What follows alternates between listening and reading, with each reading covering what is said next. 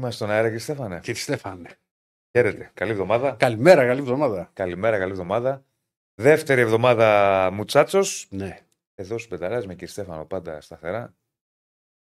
Μ' αρέσει πάντα τα λοιπέ 4-3-2-1. Ναι. Ε; Μου θυμίζεις παλιά. Τι; 3-2-1 αντένα, το θυμάσαι; Το Μαρίνο. Ο Μαρίνος δεν ήταν. Όχι, όχι. όχι. Ποιος Ήσουν ήταν; μικρός εσύ τότε. Εγώ έτσι. Ήταν Ο μια Μαρίνος εκπομπή. δεν ήταν το τσάβα αντένα, δεν ήταν αυτό. Α, όχι. Έτσι λεγόταν η εκπομπή. Θυμάμαι. Θυμάμαι το 3-2-1 αντένα, δεν θυμάμαι ποιος ποιος Ε, Πού ήταν. να ξέρει τώρα, είσαι ένα πιτσιρίκι. Εκεί στα Ναι. λεγενά πρόσκοπο σας σου. Ήμουνα, αλλά ναι. ε, δεν θυμάμαι ποιες ήταν, η αλήθεια είναι. Η δεκαετία 90, ωραία χρόνια, ένδοξα. Μια χαρά. Λοιπόν, Λοιπόν, εδώ θα είμαστε για το επόμενο δίωρο. Ε, έχουμε να πούμε πολλά, έχουμε να πούμε για εθνική, έχουμε να πούμε σιγά σιγά να μπαίνουμε σε ρυθμούς πάλι δράσεις. μπαίνουμε τώρα και ξεκινάμε. Ξεκινάμε και με τέρμπι. Έχει, έχει πολύ πειράμα. Έχει μήνα φωτιά πλέον. Και ουσιαστικά εντάξει, και η άλλη εβδομάδα είναι, δεν είναι. Μπε- Ξεκινάμε με ΑΕΚ Ολυμπιακό, ευρωπαϊκά παιχνίδια, μετά Παναθηναϊκός ΑΕΚ. Είναι, έχει- είναι, είναι πραγματικά δηλαδή Ναι. ε, μέσα στα αθλητικά γεγονότα και, και πάρα πολλά πράγματα τα οποία μπορούμε να συζητήσουμε. Πρώτα απ' όλα να πούμε ότι είναι μαζί μας η BetShop. Μαζί μας η BetShop, χορηγάρα μας, Ναι. με τα ωραία τα. Πέρα μπάλα. από σχηματική εταιρεία με τα ωραία τα μπαλάκια, το έχουμε ξαναπεί, τα βλέπετε. Δεν έχεις μπαλάκι σημασία. Όχι, δεν είπα να μην τα σου λήξω σήμερα. Έλα, ρε, πάρε. Ρε. Είναι Α, να τα δυνατόν. σου λήξω θες. Πάρε ένα μπαλάκι. Να πάρω ένα μπαλάκι. Λοιπόν, είναι πάρα ναι. πολύ ωραία πάντως. Ναι, Είναι εξαιρετικά. πραγματικά. Όχι, δεν το. Και εγώ αλήθεια λέω. Ναι. Βέβαια που Όχι, θα και δεν είναι σκέφτομαι θέμα. να πάρω για το Είναι- σπίτι. Είναι τρομερό, τρομερό. Ναι. Δεν να Λοιπόν, βάλεις και το BetShop μαζί Να μας. βάλεις και το καπελάκι. Όχι. Ε; Θα το κάποιο θα το κάνουμε. Θα το κάνουμε. Να ξέρεις κουμπαράδες. Η κουμπαράδες υπέροχη. Λίγο μικρή βέβαια. Ναι. Δηλαδή, ωραίοι.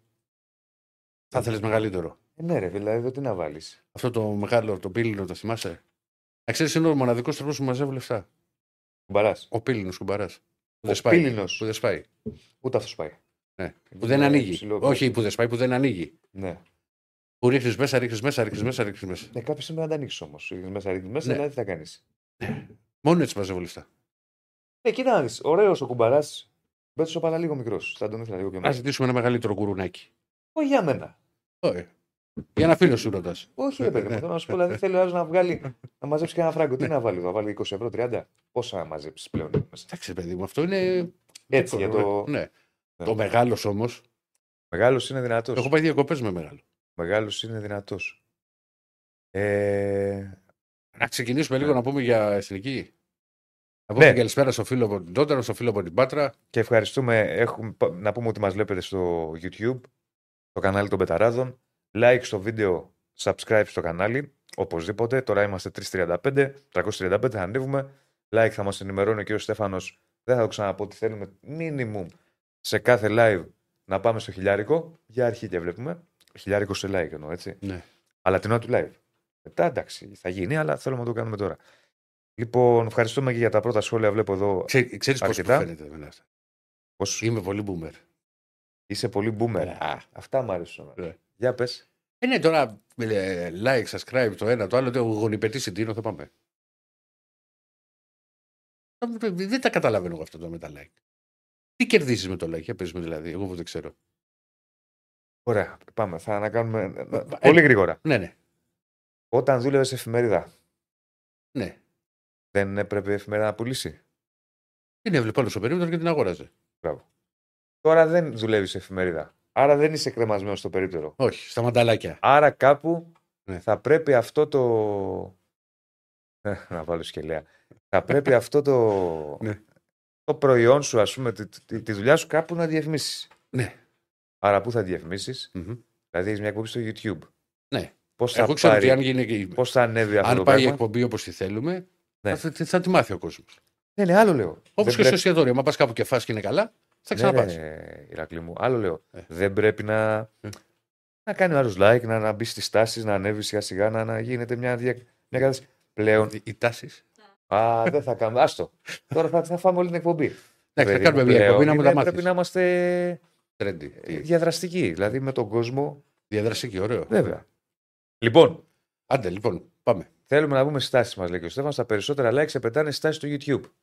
Αν κάνει ο αντίπαση Instagram, θα μπούμε τάση πιο εύκολα. Πρέπει να κάνεις ένα Instagram. Δεν γίνεται τώρα 2023 να είσαι Ναι. παρουσιαστής στο μεγαλύτερο αθλητικό κανάλι Ναι. στο YouTube Και να μην έχω τον Instagram. Πεταράδο και να μην είσαι στα Instagram. Ε, Εντάξει, φίλε. Και τι θα κάνω. Είναι θα- λίγο ντροπή. Θα διαφημίζω Σαμπουάν; Δεν σου είπα εγώ να, Α. διαφη- να διαφημίζεις. Ε. Θα κάνεις ένα Instagram. να Και τι, οι άλλοι γιατί διαφημίζω. Θα διαφημίζω κι εγώ. Θα πω στην Ε, ταβέρνα. Βγάλε και το. Πάω στο φίλο μου στην και πιτσαρία τις εκεί. πατούσες σου που έλεγε για το. Τις πατούσες, θα σε λέει τα πατουσάκια του Δεσίλα. Τα έχουμε πει Ναι. αυτά. Χίλια like για Τα να δι- κάνει το- Insta το δικό- Ηρακλής. Τα δικά μου είναι τέτοιο, φίλε. Χίλια Ε, like για να κάνει Insta 45 Ηρακλής. νούμερο πώς βλέπεις; Τι πατουσάρα, ε. Ε, τι έχουμε πάρει. Λοιπόν, να ξεκινήσουμε. Και Δεσίλα, θα ξεφύγουμε. ναι, να ξεκινήσουμε. Πάμε. Ε, να πούμε εθνική. Να ξεκινήσουμε εθνική. Μια Βεβαίω και εθνική- μετά θα πάμε στα υπόλοιπα. Την είδα, ρε αδερφέ. Για πάμε, για ρίχτα. Εντάξει, τώρα τι κριτική να κάνεις αυτό το παιχνίδι, αλλά εν πάση περιπτώσει να πούμε κάτι γιατί ε, νομίζω θα μου πεις εσύ που το είδες πολύ προσεκτικά. Ε, καλά, εντάξει, αδερφέ. Το δεν, δεν θετικό- είχα κρεμαστεί και στην τηλεόραση. Ναι, το και θετικό είναι. giveaway μου λέει να κάνω. Τι είναι, Βλέπουμε τα Α, να δίνω αποτελέσματα καταρχάς. δώρα. Πολύ ωραία. Ναι, βλέπουμε καταρχάς τα Έστω. αποτελέσματα να οργανωθούμε. Μμ. Ιρλανδία, Ολλανδία 1-2. Εδώ δεν μας το κάναν το χατήρι γιατί προηγήθηκαν οι Ιρλανδοί. Ε. Θα ήταν καλό αυτό. Ελλάδα, Γιβραλτάρ 5-0. Μια πολύ άνετη επικράτηση για την εθνική. Εντάξει, ούτως ή άλλως Συγγνώμη που σε διακόπτω. υπάρχει διαφορά δυναμικότητας. Θα χαθεί το μήνυμα. Δεν το βλέπεις. Πες στο Θείο Διονύση, πως επί η Ανδρέα τα like θα τα ξεροκάπια και το ουίσκι. Βεβαίως. Λοιπόν, Ναι. Άλλες εποχές, ο Ναι. Γιάννης. Λοιπόν, ε, Ιρλανδία, Ελλάδα 1-2, Ελλάδα, Γιβραλτάρ 5-0. Τα αποτελέσματα, για πάμε επόμενη κάρτα, ε, κύριε Στέφανε. Κάτσε να μου τη βγάλει και εμένα εδώ, γιατί όπως σου έχω πει, έχει στα σχόλια και δεν, τη- δεν τη βλέπω. Η βαθμολογία, ναι, η βαθμολογία όπου βλέπουμε οι Γάλλοι φυσικά έχουν εξασφαλίσει την πρωτιά στους 15. Η Ελλάδα με τους Ολλανδούς είναι στους 9 βαθμούς. Οι Ιρλανδοί στους 3 και 0. Οι, οι Ολλανδοί έχουν ένα μάτι λιγότερο. Να ακριβώς και 0 το Λιχτενστάιν. Έχουμε ξαναπεί και πάλι. Ο, ο, και τι είπα εγώ, Μικρό το το γάτο. Γιβραλτάρ. Το ίδιο. Προ- είναι. Πρωτοξάδερφα. δεν Το ίδιο είναι. είναι, ναι. Το Γιβραλτάρ στου 0. Ε, έχουμε πει και πάλι ότι η μεγάλη μάχη που θα δοθεί, θα δώσει η εθνική ομάδα, ε, είναι. αφ- αν καταφέρει να πάρει και το επόμενο μάτι που πρέπει να το πάρει, Μμ. είναι με τους Ολλανδούς. Βέβαια, για να γίνει αυτό, θα πρέπει και οι Ολλανδοί να, Κοίτα, να χάσουν ένα παιχνίδι. Δηλαδή, τώρα παίζουν με τους Διονύση, τα πράγματα είναι απλά. με τους Γάλλους. Βλέπουμε, συγγνώμη, Ολλανδία, Γαλλία, Ιρλανδία, Ελλάδα, επόμενη αγωνιστική. Για πες. Λοιπόν, τα πράγματα είναι απλά. Μην μη, μη το κουράζουμε. Το, το δεδομένο πρώτο πρέπει η εθνική να κερδίσει την Ιρλανδία. Εκτός. Άστο, άστο να παίζει λίγο η κάρτα, Στέφανε. άστο Λοιπόν, να παίζει. πρέπει να κερδίσει εκτός την Ιρλανδία. Αν συμβεί αυτό λοιπόν, πρέπει να κερδίσει τους Ολλανδούς και να έχει καλύτερο αποτέλεσμα από την Ολλανδία σε σχέση με ό,τι- στα παιχνίδια που θα έχουμε με τους Γάλλους. Ναι. Αυτό γίνεται. Δεν υπάρχει άλλο σενάριο. Τώρα, αν μου πεις θα κερδίσει η εθνική 4-0 την Ολλανδία, εντάξει. Okay, πάω Ε, πάσο. όχι, ρε, φίλε, εντάξει, Λοιπόν. ε, δεν θα γίνει ποτέ. Έχουμε και λέμε. Είναι πολύ δύσκολο γιατί δεν θα είναι και εύκολο το μάτι στην Ιρλανδία για την εθνική. Γι' αυτό σου λέω βήμα-βήμα. Τώρα, εάν περάσουμε από την Ιρλανδία, θέλει, θέλει η εθνική νίκη με τους Ολλανδούς και τα παιχνίδια που θα έχει η Ολλανδία με τη Γαλλία και η Ελλάδα με τη Γαλλία, η Ελλάδα την έχει τελευταία αγωνιστική. Να μου πεις και τα δεύτερα της Γαλλίας, είναι. Ο Χριστός και η Παναγία και η 12 Απόστολη. Ναι. Ε, οπο- οπότε λοιπόν ε, δεν είναι εύκολο. Δεν είναι Δηλαδή, εύκολο. άμα μου πεις τώρα δεν δίνω Το, πιθανότητα. το ήξερες ότι δεν ήταν Ναι, εύκολο. απ' την δηλαδή, αρχή. Όταν έγινε η κλήρωση. Από την αρχή. Ε, δεν νομίζω ότι είπε κάποιος έχουμε τη δεύτερη θέση καπαρώμενη. Μμ. Εντάξει, δεν τρελαθούμε, ρε παιδιά. Όχι, Είναι όχι. Ολλανδοί Γάλλοι και βλέπουμε. Λοιπόν, Αλλά λέ- λέμε ότι εδώ που έχει φτάσει τώρα το πράγμα, Μμ. καταρχάς, οπωσδήποτε θες να χάσει η Ολλανδία. Μμμ. Από τους Γάλλους. Να χάσει βαθμούς. Σου είπα να έχει, καλύτερο, υπάρχει να έχει άλλη- καλύτερο αποτέλεσμα η Ναι. εθνική στο μάτς με τη Γαλλία από ότι με την Ολλανδία. Και εφόσον έχει κερδίσει και τους Ολλανδούς, είναι και τους Ιρλανδού. Ε, δεν τα θεωρώ πολύ πιθανά όλα αυτά, να ξέρεις. Απεσιόδοξο βλέπω. Όχι. Ειλικρινής Ρεαλιστή. είμαι. Και ρεαλιστής. Δηλαδή, εσύ θεωρείς ότι άντε να κερδίσει η εθνική την Ιρλανδία. Να κερδίσει και την Ολλανδία. Και να πάρουμε και καλύτερο αποτέλεσμα με τους Γάλλους σε σχέση με αυτό που θα έχουν πάρει οι Ολλανδοί. Είναι δύσκολο. Ε, μα τι μου λες τώρα. Είναι δύσκολο. Έξε και πέντε αριθμούς. Και γι' αυτό, πρόσεχε τώρα, και γι' αυτό πειράζει και μπορεί να επηρεάσει Μμ. ή μπο- μπορεί να κοστίσει μάλλον το γεγονός ότι έφαγες τρία γκολ από την Ολλανδία. Μμ. Άσε, φάει ένα. Δεν ξέρεις πότε τι γίνεται. Α, αυτό είναι άλλο θέμα. Δεν ξέρεις Εγώ σου λέω με τα δεδομένα πώς έχουν. Ναι, ναι, ναι. Δεν ξέρεις ποτέ. Δηλαδή μπορεί να έρθεις. Κάτι να γίνει μέσα στη Φιλαδέλφια. Μπάλα είναι. Αλλά είναι, μπορεί να κερδίσει ένα μηδέν. Ε, το 3-0 δεν καλύπτεται. Τι συζητάμε τώρα. Δεν καλύπτεται. Πάντως, Ρωτάει, όσον αφορά εσάς. το, το χθεσινό, Μμ. Το οποίο ήταν μέγιστη ταλαιπωρία, αδερφέ, γιατί όχι. τη- η- Εντάξει, η εθνική μια χαρά έπαιξε. Ναι. Δεν θυμάμαι άλλη ομάδα να έχει πατήσει αντίπαλη περιοχή μια μισή φορά και τη μισή τη βάζω μήπως την έχω ξεχάσει. Μία ήταν στο τέλος με μια εκτέλεση φάουλ. Ε, πραγματικά το... έχουμε δει και άλλες μικρές ομάδες, ρε παιδί μου, εθνικές. Τη Μάλτα, τα νησιά Φερό, την, την Αρδόρα. Αυτό το πράγμα το Γιβραλτάρ εγώ δεν το έχω ξαναδεί. Εντάξει τώρα, επειδή δεν είναι μόνο τώρα. Ναι. Απορώ γιατί δεν πάνε στη Β' Πορτογαλίας εκεί που θα έχει τίποτα Βραζιλιάνα και να, τα- να τα πάρουν, να, να, να φτιάξουν μια ομάδα έστω που να μπορούν να κάνουν κάτι. Δεν είναι κάτι. Δεν γίνεται, σου λέω. Δεν, δεν, δεν μπορώ να φανταστείς τώρα. Δεν έχει το έχεις δει το μάτς. Το, το θετικό είναι ότι η εθνική έβαλε πέντε γκολ. Με ένα περίεργο φίλε ε, πράγμα να σου πω κάτι άσχετο από πλευράς αποδόσεων. Το Σάββατο το βράδυ το over έδινε 1,60, 1,62. Το over 2,5. Τόσο πολύ. Την Κυριακή το πρωί το line είχε πάει στο over 4,5. Πώς Δηλαδή, έγινε τέτοια αυτό, μέσα διαφορά σε μια δεν μέρα; έχω ξαναδεί. Ποια μέρα; Τώρα Οπότε, βράδυ πρωί. Με μια νύχτα. Ε, γιατί θα έδωνε τώρα 60 και θα έγινε. Ω, Τι ε, χαρά Θεού. τι- Λοιπόν, Προλάβαμε. Αυτά είναι δώρα. ναι, σου λέω, το Σάββατο βράδυ το δάω με τα μάτια μου. Λοιπόν, ε, η εθνική ρε παιδί μου δεν αντιμετώπισε πρόβλημα. Ξέρεις, έπαιξε καλά, ικανοποίησες έστω και αυτούς που πήγαν στο, στο γήπεδο. Ε, χάρηκαν γιατί είχε πάρα πολλά πιτσιρίκια. Ξέρεις, Πήγαν, είναι, είναι μάτς που προσφέρεται να πάρει κάποιος το παιδί του Ε, βέβαια. να παραδεί. Ε, ιδανικό Είναι και παιχνίδι. γήπεδο καινούριο. λες, Ιδανικό παιχνίδι να πάω είναι για να τα δω. παιδιά. Ξέρεις, είναι και κάποιοι που δεν έχουν το γήπεδο από Ναι. κοντά και σου λέει να πάμε και το γήπεδο. Ναι, εντάξει. Πάντως δεν είχε κόσμο. Ένα Μη- Μίσο. Ε, τι μισό, περισσότερο. Ναι. Ε, Όπως είδα εγώ τώρα, τώρα δεν με πήγε, είδα και πόσα εισιτήρια κόπηκαν. Την Δεν είχε, εκαθάριση. δεν είχε, δεν είχε Θυμάσαι κόσμο. παλιά που λέγαμε την εκαθάριση. Ναι. Και μ, πολύ σημαντικό, ξέρεις, το ότι πήρε γκολ από τρεις διαφορετικούς παίκτες. Έβαλε γκολ ο Πέλκας, έβαλε ο Μαυροπάνο δύο. Δεν είναι και σύνηθε να σκοράρει στο όπερ δύο φορές. Και φυσικά έκλεισε το σκορ το εκτός ο Μασούρας που πέτυχε ε, δύο γκολ. Ε, στέκομαι, ξέρεις, λίγο. Ε, ξέρεις τον Μασούρα, αν και θα τα πω και στο, όταν θα πιάσουμε, ξέρεις, το ρεπορτάζ του Ολυμπιακού, είναι σε πολύ καλή κατάσταση. Επίσης δώρο Θεού το να σκοράρει που δίνει δύο. Το προτιμήσαμε; Εσύ τι λες, το πρότεινα κιόλας στο Betcom. Βασικά Ναι. ότι αξίζει ο Μασούρα στο δύο. Ε, δύο απόδοση. Κότος Γιβραλτάρ. Ναι. Αλήθεια είναι αυτό που λες, αξίζει. Ε, Πες τα αυτά να. να έτσι, να σε πάρω διαβάσουμε. τηλέφωνο, Ναι, Διονυσάκη. Υπάρχει αυτό το δώρο. Ε. Τέλος πάντων, για πες. Μα και να, σε, και να σε πάρω τηλέφωνο δεν θα έχεις μπαταρία. Ρε παιδί μου, πάρε εσύ Ναι, και βλέπουμε. Στείλε Ναι. ένα μήνυμα. Δες αυτό. ναι, να το δω. Εντάξει, θα σου στέλνω μήνυμα. Τώρα που θα φτιάξω Instagram, θα σου στέλνω στο Instagram.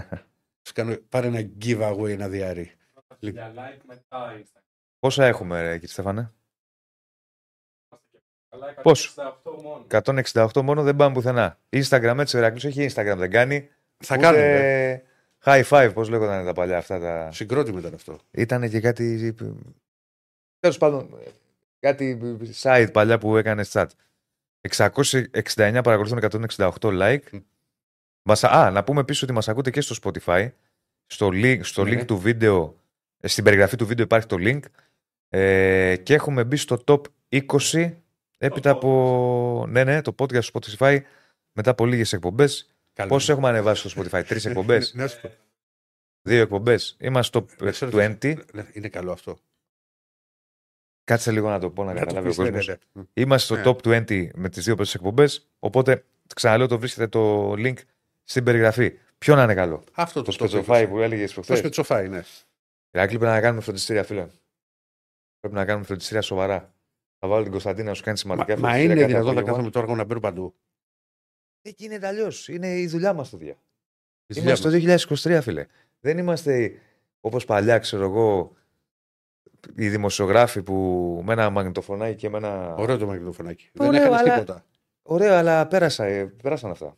Ναι. Πέρασανε. Περάσανε. Τι ήθελα να πω; Ε, για να ολοκληρώσουμε για εθνική. Άρα λοιπόν. Εντάξει, αυτό. ένα Και- μάτς και που σου δεν είπαμε είναι τώρα για και είναι- κριτική, δεν είναι για κριτική. Τι Φίλε, δεν, κριτική, δεν, δεν μπορεί να γίνει κριτική. Εντάξει, παι- Είναι κοίτα, καλό Διονύση, πάντως. Να, να ξέρεις κάτι. Όπως όπως είσαι τώρα, τώρα όπως είσαι. Ναι, Που με έπαιζα, τα, ε. γυμνα- με τα, όχι με τα γυμναστήριά σου, τις κοινόε σου και όλα Ναι. αυτά τα ωραία που τρως. Λοιπόν, για πλάκα έπαιζες δεξιμπάκ στο Γιβραλτάρ. Ένα 20 λεπτό. Τι 20 λεπτό, 90 λεπτό. Ναι. Ο ένας Ή- είναι σα- ή- σαραντάρης ήταν ο ένας. Άτυχη πολύ, ας πούμε, η η μοίρα μας Που δεν γεννήθηκες. που δεν γεννηθήκαμε εκεί. Ναι. Ή που δεν πή- πήρε μια μετάθεση ο πατέρας να πάτε στο Να Γιβραλτάρ. είχαμε ένα εύκολο Βεροκαματάκι. συμβόλαιο, ας πούμε. Ω, να για παίζουμε πλάκα την τώρα. παλίτσα μας. Πισ- Δεν ξέρω ομάδα από το Γιβραλτάρ. Σαν τα κολλόμενα από εκεί. Ποια; Μια σαν τα Δεν έχω κολλ- ιδέα, φίλε. Ποιε ομάδε είναι στο Γιβραλτάρ. Είμαι, επι- ειλικρινά σου μιλάω, δεν, δεν έχω ασχοληθεί ποτέ με το τι ομάδες έχει. Τι... Δεν έχω, όχι, δεν έχω ποντάρει πρωτάθλημα. Πρωτάθλημα Κούβας έχω παίξει. Έχει πρωτάθλημα δηλαδή εκεί. Ε, δεν τώρα θα το έχει κάτι, οποίο- θα έχει, ξέρω εγώ. Έχει κάποιοι θα παίζουν. Ή πάνω γειτονιά, ή την κάτω γειτονιά. Πάνω ρούγα, κάτω ρούγα. Μπράβο. Θα Τέλος έπαιζε, σου πάντων. λέω. Βασικό Ε, ακόμα και τώρα, αρχηγός ήσουν. Ορίστε, ρε, μην κορυδεύει. Εγώ είχα βγάλει γκόμενα λέει, από το high five, λέει ο φίλος Από ο το; Τόλης. Από το high five. Άτα. Η Λίνγκολ λέει. Ναι, η Λίνγκολ είναι γνωστή. Ναι, ρε, Gibraltar United, Η Europa Point. Lions Gibraltar, αυτή μου αρέσει εμένα. Lions. Ναι. Manchester 62, Σεντ Τζόζεφ νομίζω είχε εμφανιστεί. Ε, δεν έχει παίξει conference. τι λέει εκεί, Mon Capel, όχι Mon Capel, θα ήταν κάτι άλλο. Mon, το Mon Capel θα ήταν Μόνο σκάλπα λέει. Mon Scalpe. ναι. Εντάξει, εμείς μπορούμε να το λέμε Mon Capel. Ε. Το κάνουμε λίγο πιο. Λοιπόν, θα μπορούσε. θα μπορούσε να ήταν έτσι. Ποια είναι η Mon Scalpe, ρε φίλε, Εδώ. που την κάναμε Mon Capel. Θα μπορούσε πάντω. Α, Δηλαδή, τι- αν είχαμε εμείς μια ομάδα στο Γιβραλτάρ, πρόσεχε τώρα. Ναι. Με αφορμή τη Mon, Mon θα Scalpe, βάλουμε. την είπαμε; Ε. Μόλις Mon Scalpe. Η Λίνγκολ που έπαιξε με τον Μπάουκ. Πρέπει πια Lincoln. Αν εμείς είχαμε ομάδα στο Γιβραλτάρ, πες Mon- ότι ήμασταν εμείς και φτιάχναμε μια ομάδα. Μαζευόμασταν και λέγαμε παιδιά να πάμε να φτιάξουμε μια ομάδα. Ή που θα πάμε να παίξουμε. Θα τη λέγαμε Mon Capel. Ναι. Δεν θα ήταν ωραίο. Τώρα μου βγήκε από το Mon Scalpe. Ε, Καλά, εκεί πάει το μυαλό σου. Πού θα πάει. Δεν θα ήταν πολύ ωραίο για όνομα. Α, όμως. μπορεί βέβαια να σου πει πάει Γιατί- στη Μόν, στη για- Βελγική. Mon Capel, παιδί μου, γιατί είναι και πιο. Το λες πιο αριστοκρατικό. Μπέλ. Εντάξει, να- Να ξέρεις Τι είναι. Mon Capel. Να σου πω κάτι. Ναι. Ε, Κάνει και για εστιατόριο. Το Mon Capel. Ναι. Γιατί; Ε, κυρίλα, γαλλική κουζίνα και αυτά. Είδες. Πρέπει για ομάδα. Δεν, δεν ήξερα ότι υπήρχε ομάδα. Ρε Στέφανε, Πώς την βρες είπαμε, μια Mon Scalpe. φωτογραφία. Βρες μια φωτογραφία και ανέβασε τι. Σε παρακαλώ, Στεφάνε. Ναι. Ναι. Τη Mon Scalpe. Θα κάνουμε εμείς τη Mon Capel. Τέλος. Ναι, ωραία. Δεν τι μα βρήκε σήμερα. Λοιπόν, να συνεχίσουμε γιατί θα βγάλουμε να βγάλουμε Ναι. και ρεπόρτερ, έχουμε πράγματα. Αν Ναι. αρχίσουμε εμείς να μιλάμε. Ναι. Ρε και ο Μότουμ. Για λέγε. Ο Νάνο παίζει στη Λίνκον. Καλός ήταν ο Νάνο. Ο Νάνο, καλός ήταν. Εντάξει, είναι μεγάλος. Ε, Καλά, εντάξει, περνάνε τα χρόνια. Για πάμε να ολοκληρώσουμε εθνική, βε- βέβαια. Ε, Περνάμε. τι άλλο να πω από την εθνική. Τι είναι. Άρα λοιπόν καταλήγουμε ότι. Α, αυτό που ήθελα να πω είναι ότι από ό,τι αντιλαμβάνομαι, το να νικήσεις 5-0, να μου πεις, εντάξει, είπαμε, είναι μια ομάδα αδύναμη. Δείχνεις όμως ως. Ε, Ωραία. δείχνουν οι παίκτες μια διάθεση. δηλαδή δεν 5-0, πήγαν να κάνουν. Είναι 16-0 τα κόρνερ. Ναι, ρε παιδί μου, άλλο θέλω να πω. Θα μπορούσαν να πάνε να κάνουν μια αγκαρία. 76-24. Σου λέει να πάρουμε μια νίκη 2-0, να πάμε σπίτια Ε, μας. εντάξει, ρε παιδί μου. είναι Όχι, θετικό ότι βγάλαν διάθεση. Και μετά από ήττα και βαριά ήττα και όπως πήγε κτλ. Αυτό. Τώρα τι άλλο να κρατήσεις; Ε, από το Ελλάδα Γιβραλτάρ. Έχω, έχει το έμβλημα, λέει. Αυτό είναι το έμβλημα της. Πώς την είπαμε, Μον Σκαλπέ. Εντάξει. Ναι. Μον Καπέλ θα τη λέμε εμείς. Και παίρνει σκάλπ. Σκάλπ, άμα βάλεις το σήμα που Ωραίο είναι το σήμα Ναι. ναι. Εντυπωσιακό. Εντυπωσιακό. Με ένα μη μεγάλο. Ναι. Ρε τι πάθαμε. Λοιπόν, για εμάς από σήμερα η Μον Φαντάζεσαι- Σκάλπε Φαντάζεσαι να έχεις είναι Μον Καπέλ. Ε, ε; Να μην ξέραν οι άνθρωποι και να είχαν σήμα κανένα καπέλο. Τώρα, Σκέψου τώρα ότι πού να φαντάζονται τώρα αυτοί εκεί που έχουν μια ομάδα στη Γιβραλτάρ ότι κάποιοι που κάνουν εκπομπή στην Ελλάδα ασχολούνται με την ομάδα μας. Ρε, κύριε Στέφανε, τι εισιτήρια κόβει; Τι να κόψεις τώρα. Τώρα και εσύ τώρα τον... θα κάτσεις να ψάξεις να βρεις τα εισιτήρια που κόβει η Μον Σκάλπε. Γιατί, να δούμε. Λοιπόν, τι Λοιπόν, να κόβεις. ε, Λοιπόν, ε, αυτά σε ό,τι έχει να, να κάνει πούμε με την το. καλησπέρα μας στο Βασίλη. Να πούμε στο. Να πω και Ολυμπιακό. Πάμε Ολυμπιακό. Ή τι έχουμε κανένα θέμα. Τι θέμα να έχουμε; Ε, Όχι, όχι, κανονικά, τι- προχωράμε. Για ρίξτε το, κύριε Στέφανε, το. Ε, Ρίξτε το κύριε Στέφανε. Ωραίο είναι αυτό, να ξέρεις. Το transition, ωραίο είναι. Ναι, round ένα και τέτοια. Ναι. Ε, Για πάμε. Έκανε και για τέτοιο. Για μπόνους ε, κουλοχέρι. Ναι, μοιάζει. Ε, Μοιάζει. πίστα μπόνους. Τιν, και πάμε. Και δεν βγάζει τίποτα. Και γράφουν τα παιδιά μετά. Λοιπόν, έχουμε και λέμε. Είναι φυσικά και θα σταθώ πα- πάρα πολύ στο Γιώβετιτς.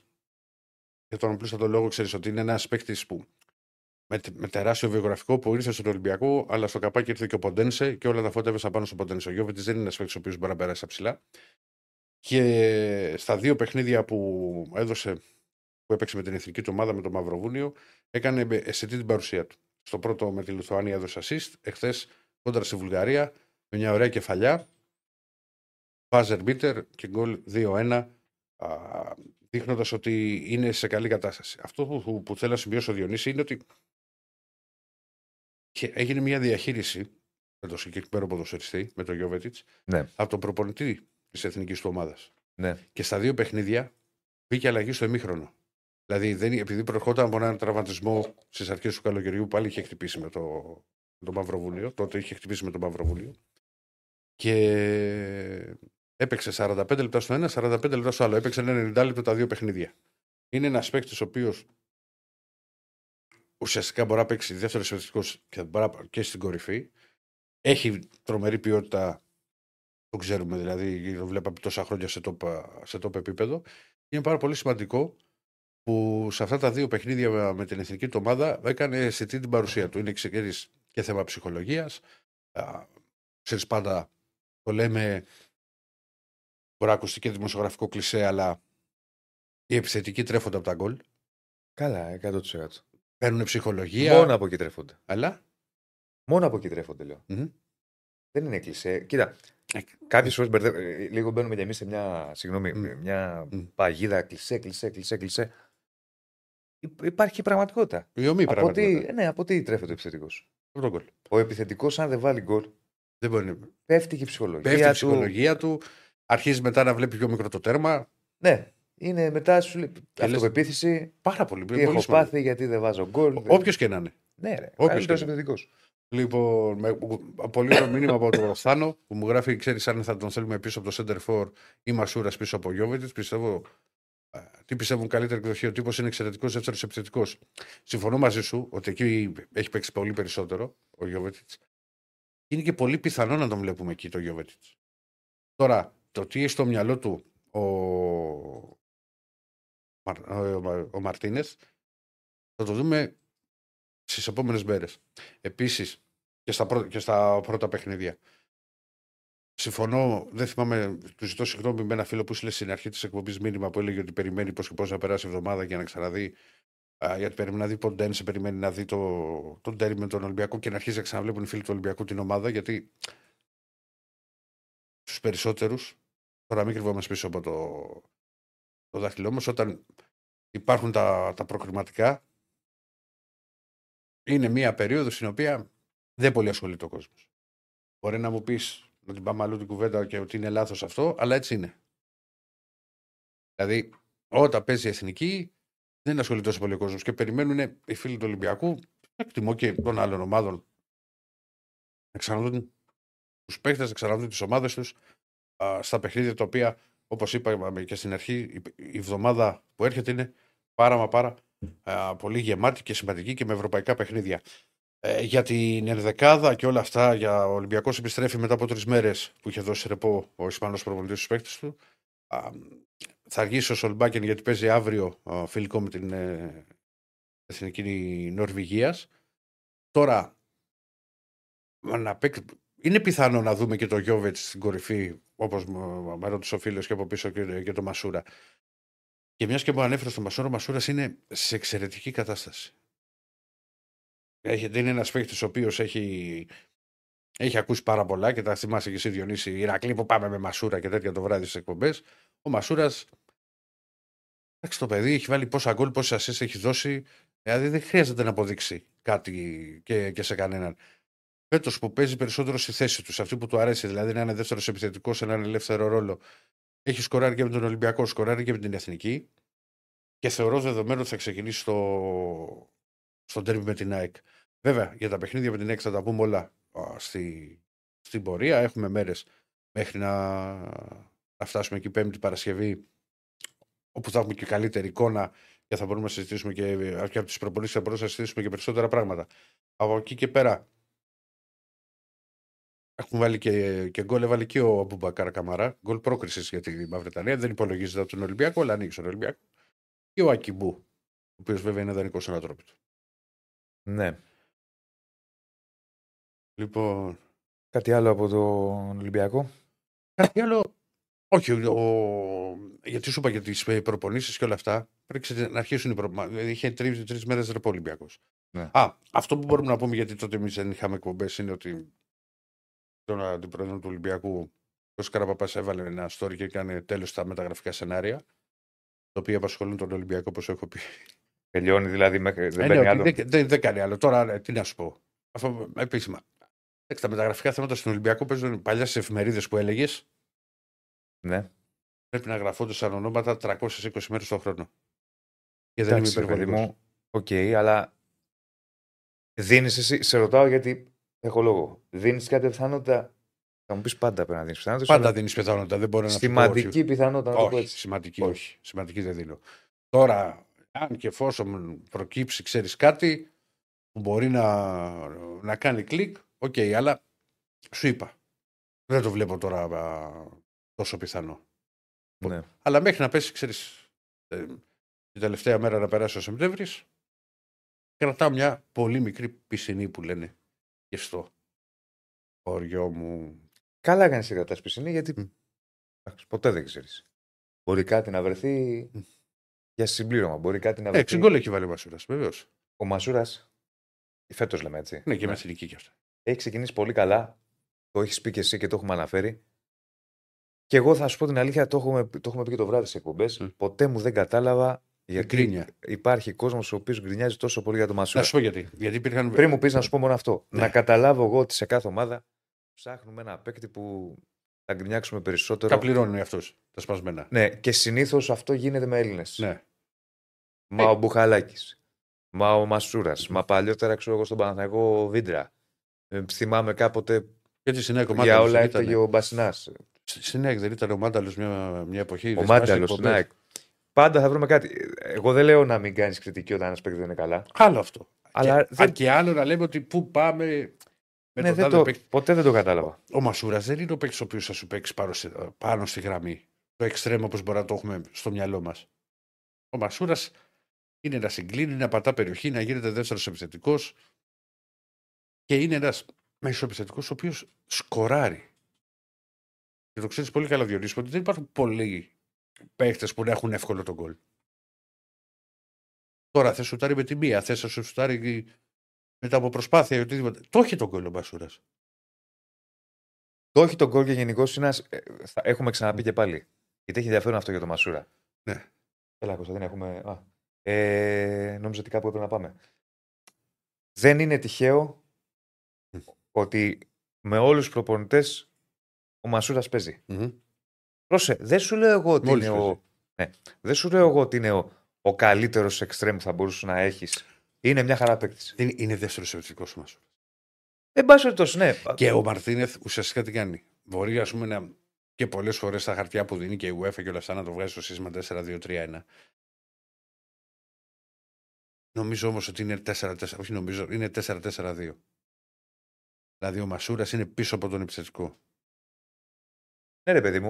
Εν πάση περιπτώσει, περιφερειακός. Είναι Ε, παίκτης ο περιφερειακός οποίος. και πιο Αυ- πίσω. Στήριγμα στον επιθετικό. Ναι, αυτό που θα σου. Είναι παίκτης ο οποίος αυτό που θα. που μπορεί θα στο δώσει. Δηλαδή, ποτέ δεν θα τεμπελιάσει. Τα λέω καλά. Είναι παίκτης ο οποίος θα μαρκάρει. Δηλαδή, θα είναι πειθαρχημένος στα θέλω του προπονητή. Αυτά που θα ζητήσει ο προπονητής θα τα κάνει. Θα μαρκάρει. μπορεί θα να γυρίσει, μην θα κάνει μαρκάρει. το κάτι παραπάνω. Γιατί δεν είναι και αυτό το στυλ του. Ναι. Δεν είναι φαντεζή ποδοσφαιριστή. Όχι, Δεν είναι ο παίκτης ο όχι. οποίος σου κάνει κορδελάκια. Όχι, που όχι, όχι, όχι, όχι. Αλλά κάνει πέρα να προσφέρει. Εσύ. Είναι πάρα πολύ Βάζει χρήσιμος. γκολ. Πολύ χρήσιμος. Ναι, δεν καταλαβαίνω. Πάρα πολύ λοιπόν, χρήσιμος.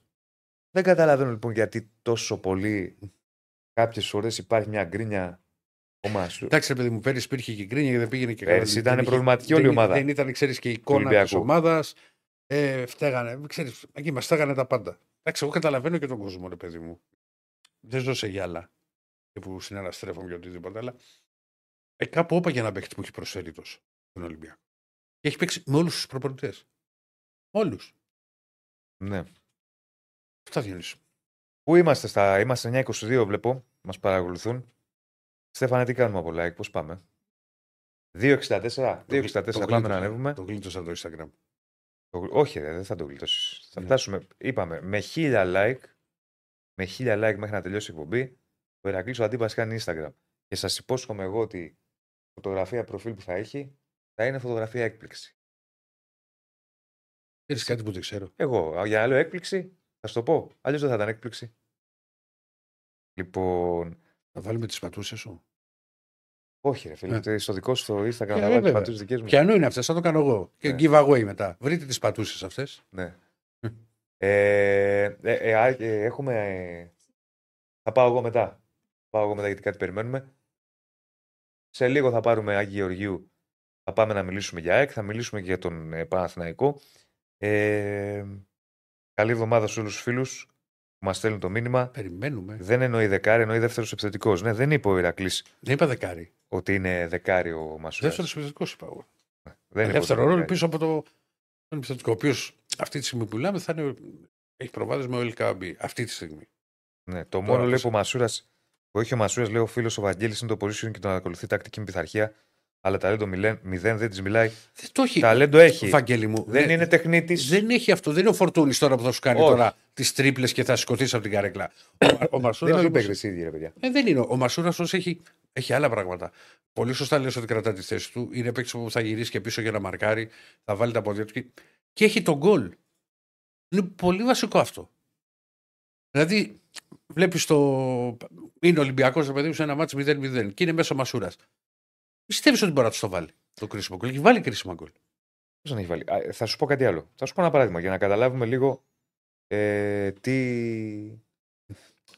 Ο Σαλπιγκίδης το- όταν έπαιζε και στον Πάο και στον Παναθηναϊκό. Ε. Κάποιος στον Παναθηναϊκό από δεύτερος επιθετικός που ήταν, ή επιθετικός τέλος Μμ. πάντων, έπαιξε δεξιά. Ναι.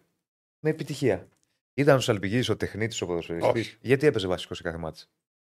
Γιατί οι προπονητές έβλεπαν σε αυτόν το πάω σε αντιστοιχεία με τον Μασούρα. Μμμ. Ότι μπορεί να κάνει πράγματα τα οποία θέλουν. Δηλαδή θα τρέξει, θα κόψει, θα σκοράρει, Θα πιέσει. θα πιέσει, θα βοηθήσει και τον αμυντικό. Μμμ. Πρόσεχε. Και δεν ήταν εξτρεμ, τον έκαναν εξτρεμ. Ήταν δεύτερος επιθετικός κατά Ναι, την ναι, άποψή ναι. μου. Ήταν γρήγορος κτλ. Τα στοιχεία του έμοιαζαν κάπως με του Μασούρα. Δεν ήταν δηλαδή και οι δύο, Πιο γρήγορο ήταν ο Σαλπίκη. ήταν πιο γρήγορο. Ήταν πιο γρήγορος. Δεν- Ελβέτα και πιο κοντός. Και λίγο πιο κολτζής. Μμ. Γιατί έπαιζε και πολύ περισσότερο επιθετικός. Άμα δούμε το ξέρεις τους αριθμούς, δεν ξέρω. Εντάξει, δεν θυμάμαι τώρα τους αριθμούς, αλλά νομίζω ότι Ε. παίζει να Δεν τα είμαι βέβαιος, ξέρεις, όσο αφορά του. Ναι. Αλλά σε κάθε περίπτωση. Μμ. ε, ρε παιδιά, πα- πάντα να καταλάβουμε ότι δεν έχουν όλοι οι παίκτες ίδια χαρακτηριστικά. Καταλαβαίνω εγώ ότι στον κόσμο αρέσουν οι παίκτες που θα κάνουν τα τσαλιμάκια, που θα, κάνουν, θα ξεσηκώσουν το κοινό. Και, και εμένα μου αρέσουν οι τσιμπητοί που λέω. Ε, δεν μπορεί να είναι όλοι τσιμπητοί. Ε, μα είναι όλοι τσιμπητοί. Αν πας με όλους ε, τους παίκτες τσιμπητούς, όπως λες και εσύ σε μια ομάδα, Τελειώσαμε. θα βάζεις 4 γκολ, μπορεί να τρώσει και 5 όμως, συγγνώμη. Δεν Ναι. γίνεται έτσι. Δηλαδή δεν- δεν λειτουργούν έτσι οι ομάδες. Κάθε... παι- Εγώ λέω συνέχεια ένα παράδειγμα. Μμ. Κάποτε μια... η Μίλαν είχε στο κέντρο της δύο παίκτες. Το- Τον Γκατούζο και τον Πύρλο. Σημαντικός ο Γκατούζο, σημαντικός και ο Πύρλο. Έμοιαζαν οι δύο παίκτες μεταξύ Καμία τους. σχέση. Ο ένας ήταν τεχνίτης, ο άλλος ήταν Δάκον ελάργια. να δαγκώσω το λαρίκι και. Αλλά όλοι οι παίκτες χρειάζονται. Δεν μπορείς να πας ούτε με δύο γκατούζο, Μμμ. τα χαφ παράδειγμα, Μμ. ούτε με δύο πύρλο. Λοιπόν, Να πούμε την έχουμε; καλησπέρα μας στο φίλο. βάλε ακουστικά γιατί θα βγάλουμε Άκη Γεωργίου. Να πω ότι μαζί μας. Στο, στο, στο Σαν Διέγκο που μας ακούει. Μας βλέπει. Μας ακούει, έμεινα εγώ τώρα. στο- Ναι. Ε, τι να κάνουμε τόσα χρόνια ραδιόφωνο. Ναι. Νάτος. Τι έγινε, Κυριάκη. Πώς είμαστε, ε; Χορηγάρα να πούμε, Betshop. Γεια σου, Ράκη.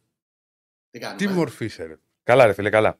Μην αγχώνεσαι. Λοιπόν, δεν ξέρω αν συμφωνείς και εσύ. Πρωτού σου κάνω πάσα για την ΑΕΚ που λέγαμε για Πύρλο και για Γκατούζο. Δεν άκουσα τι είχατε πει. Ρε παιδί μου, λέγαμε ότι όλοι οι παίκτες σε μια ομάδα χρειάζονται. Δεν μπορεί να πας ούτε με 10 πύρλο, ούτε με 10 κατούζο. Ε, Πρέπει να έχεις ένα συνδυασμό και Μια να. ισορροπία. Εννοείται. Εννοείται. Ναι, Το υπάρχει- λέγαμε με αφορμή το Μασούρα, γιατί υπάρχει κόσμος που κράζει τέλος πάντων κτλ. Σε όλες τις ομάδες δεν υπάρχουν αυτά. Και στην ΑΕΚ, ας πούμε, τα προηγούμενα χρόνια ήταν ο Σιμόε, που δεν ήταν ε, ε, σε καλά επίπεδα τεχνικής, ας πούμε, για να είναι σε μια μεγάλη ομάδα, αλλά έδινε πράγματα στο πάντρεμα αυτό, στο κούμπομα με τους πιο τεχνίτες παίχτες, που είναι Ναι. χρήσιμα. Δηλαδή, ο Πύρλο δεν θα σου καλύψει τους χώρου, ο Τσάρτας, για παράδειγμα. Μμμ. Πρέπει να είναι και ένα, ο Σαμπανάζοβιτς δίπλα να τρέξει, ας πούμε, να καλύψει. Ε, όλοι χρειάζονται. Ε, 11 παίζουν στο ποδόσφαιρο. Δεν παίζουν μόνο η αφρόκρεμα. Πρέπει να Ναι, υπάρχουν έτσι στρατιώτε. Έτσι. Και αλλιώς θα έχεις μια ομάδα η οποία θα είναι ή γεμάτη στρατιώτες Ναι. ή γεμάτη μπαλάτου, ξέρω μπαλαδόρους κτλ. Όπου Θα είναι πιο Θα φτάσει σε μια στατική ας κατάσταση. πούμε, με πολλούς ε, μπαλάτους. Εντάξει και παιδιά, έχουμε μπει και σε μια περίοδο του ποδοσφαίρου που, πώς να το πω, ε, μπορεί κάποιος να κάνει καριέρα χωρίς να έχει το σούπερ ταλέντο. Μόνο και μόνο επειδή κάνει ό,τι του λέει ο προπονητής και είναι πολύ αθλητικός. Υπάρχουν Σωστό. πλέον περισσότεροι. Γιατί είναι έτσι το ποδόσφαιρο, μωρά. Ναι, απ- απλά τώρα μην ανοίξουμε αυτή την κουβέντα. Κάποια στιγμή την κάνουμε. Εγώ δεν τον μπορώ αυτό το ποδόσφαιρο. Θέλω άλλο να κάνει ρε παιδί με το κοντρόλ κανονικά, όχι στα τρία Ε. Α- μέτρα. απλά θα σου ξαναπώ κάτι που σου λέω και το βράδυ στην εκπομπή. Ναι. Αν έχει μια ομάδα μόνο τους παίκτες που γουστάρεις εσύ, καταλαβαίνω και εμένα μου αρέσουν. Ρε, παιδί, μου, να Ναι, βλέπω. ρε παιδάκι μου, αλλά τώρα. Πρόσε, πες ότι ο Ολυμπιακό. Μμ. Είσαι Ολυμπιακός και πες ότι ο Ολυμπιακός είχε μόνο τσιμπιτού που λες. Όχι, δεν σου είπα να έχει μόνο τσιμπιτού. Ωραία, να έχει ε, 7 στους 10 τσιμπιτού. Πρέπει να έχει τσιμπιτού. Όχι, εγώ καταλαβαίνω πώς το λέτε. Αλλά όχι μόνο. Δεν θα παίρνει Να μην, μπορεί να, κάνει- αποτελέσματα. να μην μπορεί να κάνει όλο Και- κοντρόλ τώρα για να επειδή τρέχει. Εντάξει, φοβάσαι. φίλε, δεν σου είπα. Εγώ να είμαι μην κοντά κάνει. στον Ηρακλή, να σας πω την αλήθεια σε αυτό. Αλλά ξέρεις τι, ε, καταλαβαίνω ότι στο σύγχρονο ποδόσφαιρο είναι λάθος, γιατί λείπουν πράγματα που ενδεχομένως εμείς να μην τα βλέπουμε. Τα βλέπουν όμως οι προπονητές. Όμως θεωρώ ότι για να παίξει σε μια μεγάλη ομάδα, ΑΕΚ, Ολυμπιακό, Παναθηναϊκό ή οποιαδήποτε μεγάλη ομάδα στη χώρα της, ε, ακόμα και σε ένα χαμηλή ταχύτητα ποδόσφαιρο όπως είναι το ελληνικό, δεν μπορεί να έχεις μόνο ένα προσόν, δηλαδή να είσαι μόνο αθλητικός. Δηλαδή δεν μπορεί να παίξει τώρα κάποιο να είναι βασικός στην ΑΕΚ, στον Ολυμπιακό, στον Παναθηναϊκό και να μην έχει από ένα στάνταρ τεχνικής και πάνω. Ναι, ρε παιδί μου. Αυτό λέω εγώ. Και ακόμη και σε, και σε Ναι, ρε, πιο ψηλό εντάξει. επίπεδο, σε μεγάλες ομάδες. Δηλαδή, θα πας στη Real τώρα δεν γίνεται. Εγώ επιμένω πάντως ότι χρειάζονται όλοι και πρέπει να κάνεις ένα πάντρεμα, αλλιώς δεν γίνεται. Θες και το τρεχαντήρι, θε και τον, Μα, ρε, το, τον Βάδη, Μπεκταρά που θα σου βγάλει την παλιά. Εδώ πάρα πολύ. Έχει πάει πλέον ότι ο- σχεδόν όλοι οι προπονητές θέλουν και ο τερματοφύλακας να συμμετέχει. Παιχνίδι Ε, και ναι. να κρατά μπάλα και να είναι καλός με τα πόδια. Ναι, ρε, εσύ, 100%. Μα Εννοείται. πλέον έχει. Πλέον, όχι πλέον, εδώ και, και χρόνια έχει, έχει αλλάξει το ποδόσφαιρο. Δεν είναι δηλαδή ότι το βλέπουμε Μμμ. ένα-δύο χρόνια. Τέλος Ναι, πάντων. σίγουρα. Και μια και λέμε για τι θέλουμε εμείς από τις ομάδες τα λοιπά. Επειδή είπε πολλά πράγματα ο Αλμέιδα, ε, όταν σας ε, μίλησε στα, στα Σπάτα, Εγώ ήθελα να το ρωτήσω πρώτα για το τέτοιο. Το... τι- τι συγκέντρωσε για το στόπερ; Ναι, ναι. Ε, Εννοείς τι, τι είπε; Α, Ο- τη συγκέντρωσε ο Άκης; Ο Άκης τη συγκέντρωσε. Ωραία, Θα να τον ξεκινήσουμε είδε. από αυτό, ναι, να μας πει. Τι... Εγώ για, για τον... Τελικά είναι Κάλεντ ο στόπερ. Ε, με ακούλπα, γιατί Με λάμπα. από τους ε, Ισπανοτραφείς. Όμως ε, μάθαμε ότι προφέρεται Κάλεντ. Ε, ε, δεν, έχω, ε, δεν είμαι σε θέση να σας πω πολλά περισσότερα σε σχέση με αυτά που είπαμε την Παρασκευή. Εγώ το, το κομμάτι που κατάλαβα ότι ε, κούμπωσε με τα θέλω του Αλμέιδα ως το στοιχείο του Κάλενς, δηλαδή που κούμπωσε με τα θέλω του Αλμέιδα, είναι η ταχύτητα και το πόσο aggressive είναι. Ε, Βέβαια, ε, ψάχνοντας λίγο καλύτερα την περίπτωσή του, νομίζω ότι το είπε και ο προπονητής, θα χρειαστεί χρόνος για να μπει στην ομάδα, γιατί ε, είδα ότι έχει να παίξει από τον περασμένο Ιούνιο τελευταία φορά. Οπότε καταλαβαίνει ο καθένας ότι δεν είναι και το πιο απλό εγχείρημα να μπει αύριο. Όμως ε, θα μπει κατά, τη- μέσα στην εβδομάδα να μένετε στην Ελλάδα και σιγά σιγά θα υπολογίζεται σαν ε, μια έξτρα λύση. Ο, ο τρίτος, ας πούμε, κεντρικός αμυντικός του. Εντάξει, θα πάρει χρόνο. Ε, συγγνώμη που σε διακόπτω, Άκη μου. Όχι, δεν είναι Α, Ξέρεις, κάνουμε κουβέντα. Θα πάρει και νομίζω θα πάρει και ψηλοσύντομα χρόνο από την άποψη ότι αρχίζουν τα ευρωπαϊκά παιχνίδια και δεν βγαίνει. Ε, καλά.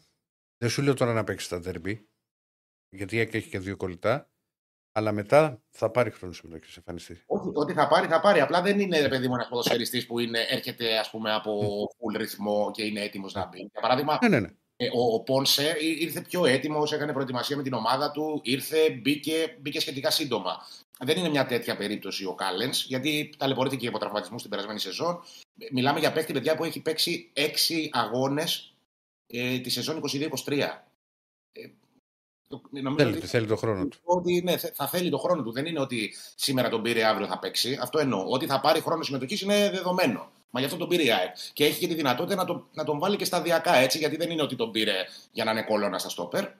Τον πήρε για να πλαισιώσει το ήδη υπάρχον πολύ γερό δίδυμο του Βίντα με τον ε, Μουκουντή. Υπάρχει και ο Μίτογλου, στον οποίο ο Αλμέιδα έχει εμπιστοσύνη. Ε, και σιγά σιγά θα μπει και ο Κάλεν στην εξίσωση. Απλά ε, θέλει την υπομονή του. Και, και το είπε και ο Αλμέιδα αυτό, ότι ε, θα δώσει τη μάχη του για να μπει ε, στην ομάδα. Δεν θα είναι απλό. Σε, σε ρωτάει ένας φίλος αν έκανε. Δεν έχει κάνει, έχει κάνει προετοιμασία φέτος. Ε, ε, προετοιμασία έχει κάνει, ναι, αλλά είναι και με την εθνική Περού τώρα. Ε, Μμμ. ε, και, και εκεί δηλαδή έχει ενεργό ρόλο. Δεν έχει παίξει σε αγώνα τώρα. Ο τελευταίος αγώνας που έπαιξε στο Περού ήταν τον Ιούνιο με το Περού. Ε, Όμως δεν έχει αγωνιστικό ρυθμό σε επίσημα παιχνίδια πολύ. Μμ. Είναι θέμα αυτό.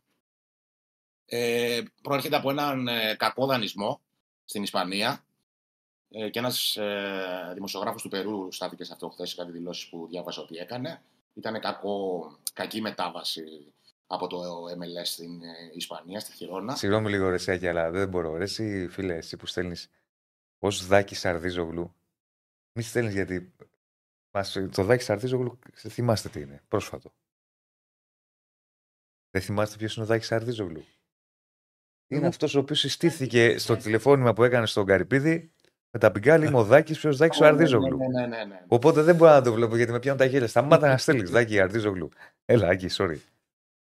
Ε, ναι, μου έρχονται στο μυαλό τα πιγκάλ και τα, αν τα πλήρωσες. Ναι, ναι, ναι. Για... Έλα, σε διέκοψα. Όχι, όχι, αυτά ήθελα να πω. Ε, θα χρειαστεί σίγουρα το χρόνο του ο Κάλεν. Δεν είναι. ε, Δεν καίγεται κιόλας η ΑΕΚ να παίξει ρε παιδί μου αύριο το πρωί, αν δεν υπάρχει πρόβλημα. Δηλαδή και ένα πρόβλημα να υπάρξει με τα στόπερ που σιγά σιγά χτυπάει την πόρτα της ΑΕΚ το πρώτο πρόβλημα, γιατί ο Βίντα έχει μια ίωση. Ε, Όπως είπε χθες ο Ομοσπονδιακός προπονητής της Κροατίας και θα μείνει εκτός αποστολής, έμεινε στο Τζάγκρεπ. Δεν θα πάει στον αγώνα με την. ε, δεν ήταν- στην απο- δεν είναι στην αποστολή του αγώνα με την ε, Αρμενία. Ε, Όμως εντάξει, μέχρι την επόμενη Κυριακή και το μάτσο με τον Ολυμπιακό νομίζω ότι θα είναι έτοιμος ο Βίντα. Είναι αρκετές ημέρες, είναι 7 μέρες. Νομίζω ότι ξεπεράσει την ίωση. Ίωση είναι, δεν είναι. Δηλαδή, Ναι, σωστά. δεν είναι, έχει τα καμούρι χτύπα ξύλο άλλος για να, να περάσει, ξέρω εγώ, 7 μέρες και να μην είναι διαθέσιμος. Όμως, όπως και να έχει, θα μπει στην εξίσωση ο Κάλεν σύντομα. Νομίζω ότι θα μπει σταδιακά. Και έτσι τους βάζει όλους ο Αλμέιδα. Τους Ναι, ρε παιδί μου. Δεν είναι ότι θα ε, τον βάλει να το ρίξει στα βαθιά, ούτε ε, υπάρχει και λόγος να γίνει κάτι τέτοιο.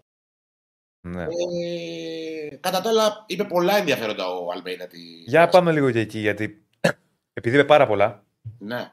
Είχε Γιατί- και την Παρασκευή. και αλλά λογικό. Βγήκε στην Παρασκευή από εκεί, αλλά βγήκε και τηλεφωνικά ο Άκης, Ναι. γιατί ήταν. Ναι, ναι, ναι. Ε, ήταν η καλύτερη Τι- συνέντευξη που έχει δώσει από τότε που είχε Ατύχημα. για μένα. Ο Αλμέιδα. Συγγνώμη, τι μας την πέσανε. Ατύχημα. Κάτι, ακούμε κάτι θορύβους απ' έξω. Δεν πάει καλά σήμερα. Μας την πέφτουμε.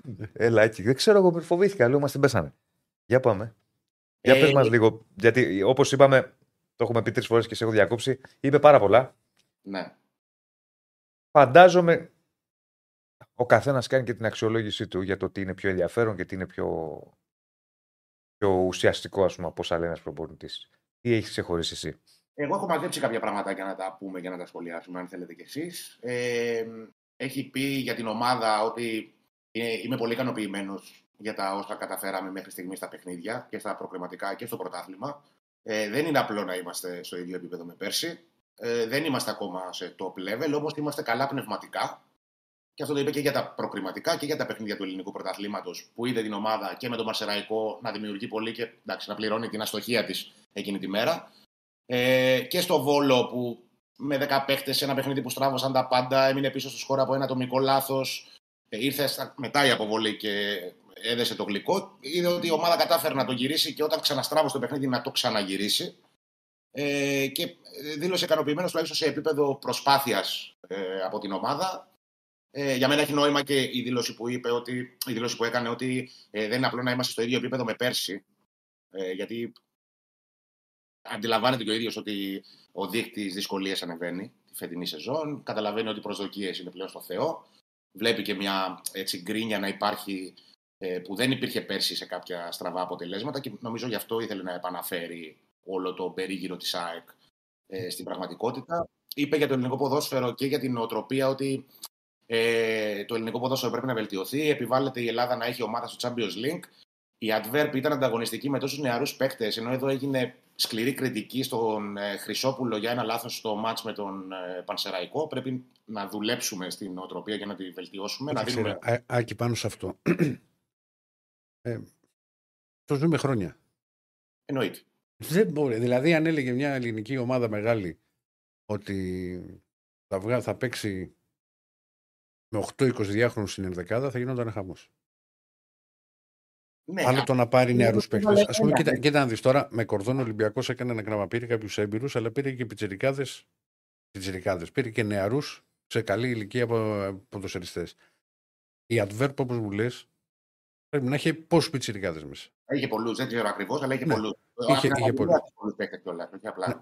Α, μπράβο. Παίκτες που Ε, αγόρασες. ε, ε, πολλούς. εκεί δουλεύουν όμως με τις ακαδημίες. Πάρα Εκεί, του- εκεί είναι ο στόχος τους να βγάλουν παίκτες από τις ακαδημίες για να παίξουν στην πρώτη ομάδα. Ναι.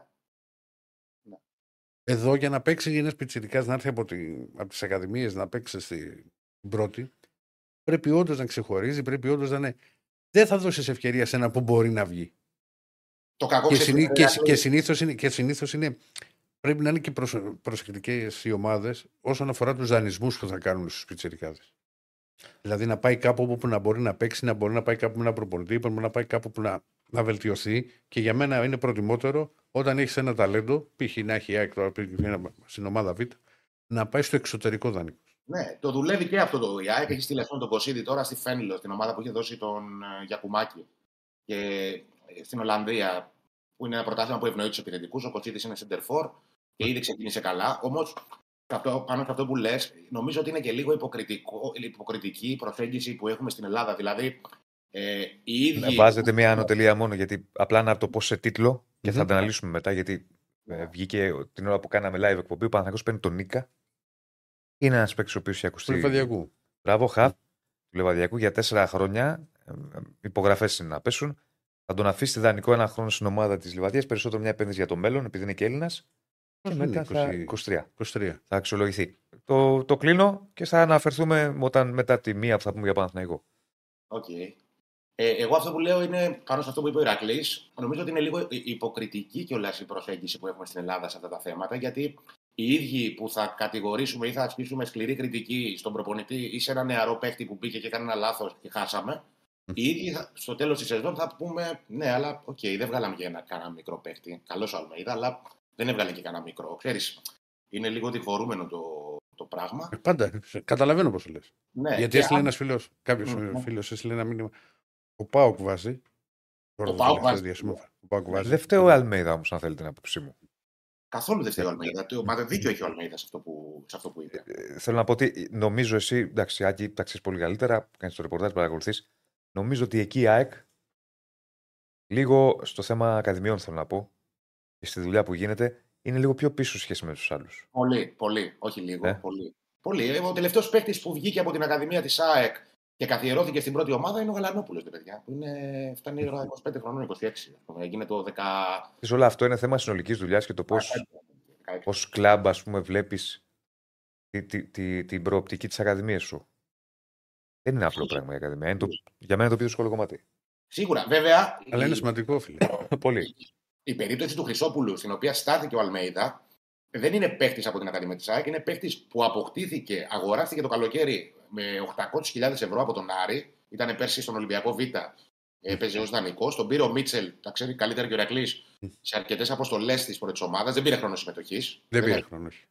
Ε, Όμως ήταν, εγώ άκουγα ας πούμε, τώρα μια συνέντευξη του, του ΟΚΑ που είχε περάσει πέρσι ένα φεγγάρι από τον Ολυμπιακό Β. Που μιλώντας για την ομάδα που είχε πέσει στα χέρια του, στάθηκε στο Χρυσόπουλο. Και η ΑΕΚ πάει και επενδύει σε αυτόν τον παίχτη. Δηλαδή πρέπει να υπάρχει και μια στήριξη γύρω-γύρω. Δεν είναι ότι έκανε κακό ντεμπούτο, ντεμπούτο ρε παιδί μου το παιδί. Δεν του βγήκε το παιχνίδι, του στράβωσε. Οκ, απλά δεν σημαίνει ότι ε, πρέπει να. Ε, πώς να το πω, να μην στηρίξει ο, όλος ο περίγυρος, ΑΕΚ, μια επένδυση του κλαμπ.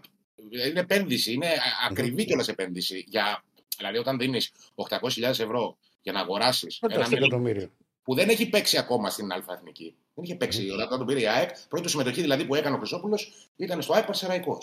Πρέπει να υπάρχει και μια δομή και μια ωριμότητα, ρε παιδί μου, εν πάση περιπτώσει. Οκ, δυσαρε- ε, έδειξε μια δυσαρέσκεια με όλα αυτά που ακούστηκαν και γράφτηκαν ο Αλμέιδα. Και δυσαρέσκεια ως προς αυτά που διάβασε το παιδί, όχι ο- γιατί δεν δέχτηκε κριτική γιατί τον έβαλες. Ε, υπήρξε κριτική μήπως δεν κάνει, ας πούμε. Και, Ένα γιατί- μάτσο. Τι είναι αυτό το πράγμα. Και εμείς Ναι. είμαστε δηλαδή. Ε, ε, ε, ε, μπορεί να. Ξέρεις τι, ξέρεις τι, αυτό μου το λέμε συνέχεια, αλλά μυαλό δεν βάζουμε. Όχι. Θα κάνει ένα μάτς κακό, θα έχει αποτέλεσμα κακό η ομάδα. Ένα μάτς. Ένα νέο παιδί να τον κρεμάσουμε. Αν Θα πιστεύεις... κάνει ένα μάτς καλό, με συγχωρείς, ή δύο μάτς καλά, ξαφνικά να το βγάλουμε το νέο, ξέρω Ναι, ναι, εγώ. ναι. Εντάξει, και να σου πω και κάτι, Δηλαδή- Διονύση. Το, το ακόμα πιο extreme ποιο είναι. Πάει την επόμενη αγωνιστική ΑΕΚ και παίζει το βόλ. Και κάνει ένα ατομικό λάθος. Ο Μουκουντή. Μουκουντή και έχει τον γκολ. Δηλαδή, θέλω να σου πω ότι αυτό. Μπορεί να συμβεί στον οποιοδήποτε. Φαντάσου το νέο παιδί. Ναι, δε, ναι, το να γίνει λάθος κραυγαλαίο μπορεί να γίνει και από εμπειρό παίχτη, μπορεί να γίνει. Είναι ποδόσφαιρο. 100%. 100%. Αν, Ε, πιστεύει, αν πιστεύεις σε έναν ποδοσφαιριστή νεαρό ή οποιοδήποτε ένα project και τέσσερα μάτσα σου κάνει άσχημα, οφείλει να το στηρίξεις. Και 14 εγώ σου λέω. Συμφωνώ. Εντάξει, ναι, στα 14 μπορεί να. α, Μπορεί να πεις ότι έχω κάνει λάθος πια. Ναι, Ότι, ε, αλλά τέλος να πάντων. το στηρίζεις. Ναι, ρε, εσύ. Ε, εννοείται. Συμφωνώ. Ε, είπε για τις μεταγραφές. Ε, λέει υπάρχει μεγάλος ανταγωνισμός σε σχέση με το τι κάνουν οι άλλοι. Εννοεί με τις, σε σχέση με τις προσθήκες που έκαναν ο Ολυμπιακός, ο Παναθηναϊκός και ο ΠΑΟΚ, που θα είναι πιο ενισχυμένοι σε σχέση με πέρσι, αφού η ΑΕΚ πόνταρε στον, τον κορμό πιο πολύ. Ε, Όμως λέει αυτό είναι ανασφάλεια. Εγώ πιστεύω στη δουλειά. Έχω εμπιστοσύνη σε όλους όσους έχουμε εδώ και δουλεύουμε μαζί. Και επίσης λέει πρέπει να ξέρετε ότι υπήρξαν αρκετές περιπτώσεις παιχτών που τους πήραμε τηλέφωνο, ε, επικοινωνήσαμε μαζί τους, τους ζητήσαμε να έρθουν στην ΑΕΚ και δεν ήθελαν να παίξουν στο ελληνικό πρωτάθλημα. Αυτό το είχαμε πει και την περασμένη εβδομάδα για το θέμα του κεντρικού αμυντικού. Ότι ε, υπήρξε προσέγγιση με κεντρικούς αμυντικούς, κάποιοι εκ των οποίων ήρθαν και στην Ελλάδα, είδαν τις εγκαταστάσεις, αλλά τελικά δεν ψήθηκαν.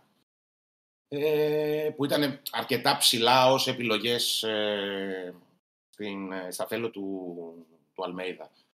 Ε, για τη μία απόκτηση στόπερ για την Ευρώπη είπε ότι είχαμε ένα τεράστιο θέμα με τη λίστα. Προτιμώ να έχω μέσα έναν επιθετικό παραπάνω παρά έναν αμυντικό. Αυτή τη στιγμή έχω πάρει τρία στόπερ, τέσσερα back, στη λίστα εννοεί.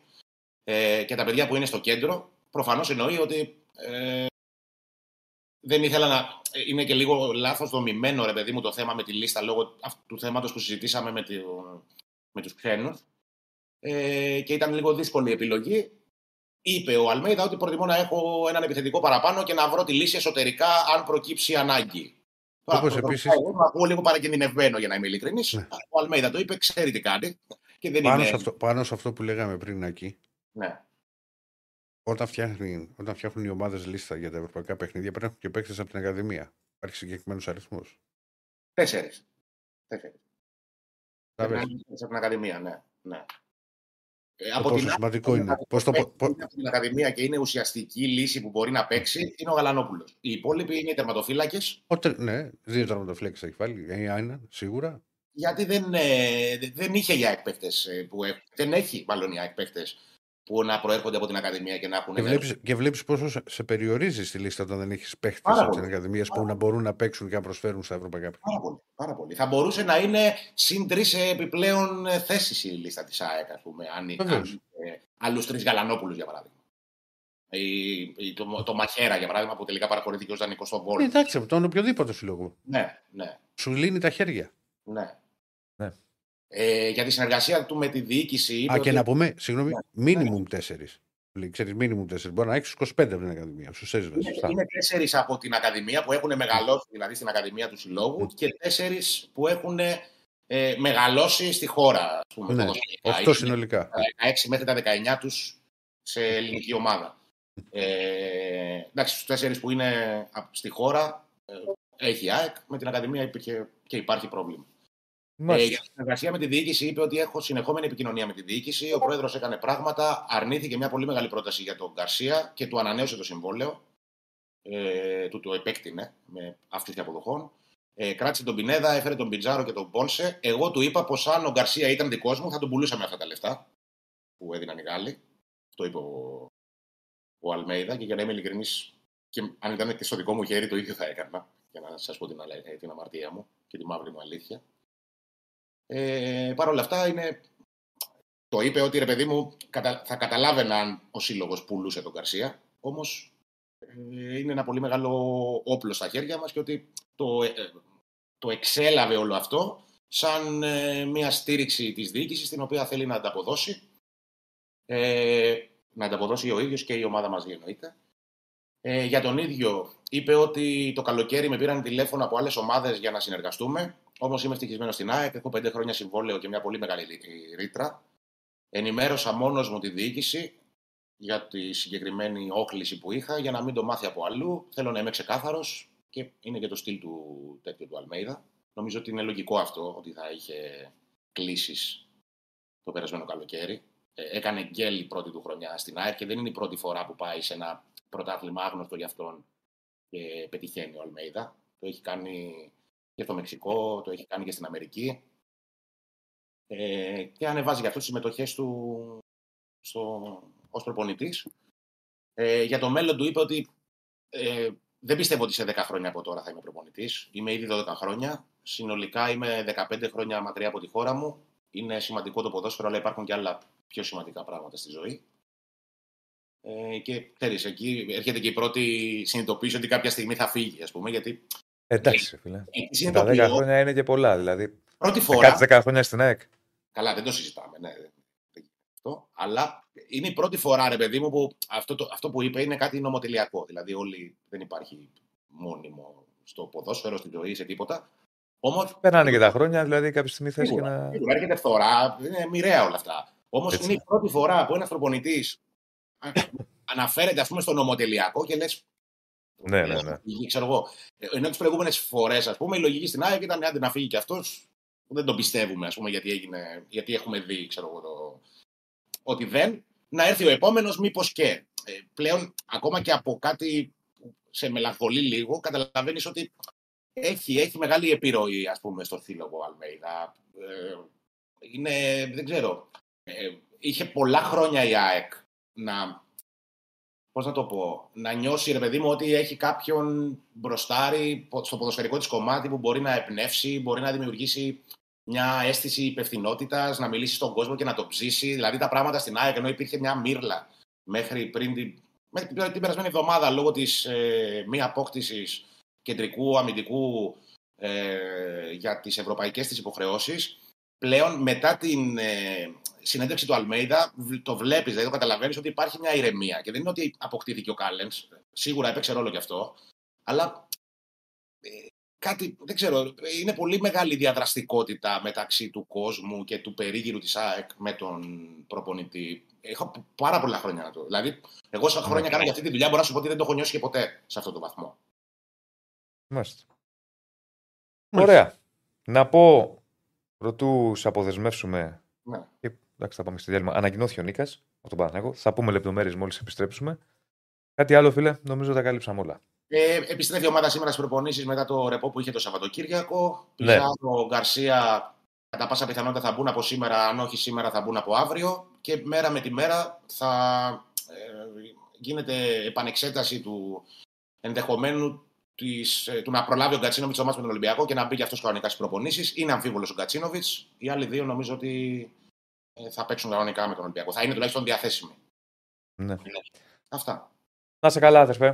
Σε Γεια χαρά. ευχαριστούμε. Ευχαριστούμε, Άκη μου. Καλή εβδομάδα. Γεια σου, Άκη. Λοιπόν, 1100 είμαστε. Πώ είμαστε, Στέφανε. Πόσο; 1124. Πόσα like έχουμε, παρακαλώ; 396. Προχωράμε. Το γλίτωσα το. Δεν το έχεις, έχουμε ακόμα. Περίμενε. Προχωράμε, παιδιά. Like στο βίντεο, subscribe στο Και κανάλι. επιστρέφουμε. Μαζί μας, BetShop. Βεβαίως. Επιστρέφουμε σε πολύ πολύ λίγο. Δεύτερη ώρα Με πάμε και φοβερές Παναθηναϊκό αποδόσεις. και τα υπόλοιπα. Με φοβερές αποδόσεις και όχι μόνο. Και φοβερά μπαλάκια. Πάμε. Λοιπόν, εδώ είμαστε, δεύτερη ώρα. Πάνω που φτιάχνω το μαλλί. Πάνω που φτιάχνεις στο μαλλί. Έτσι. Έτσι με το μαλλί που λέγει ο Λάζαρος κάποτε. Ε.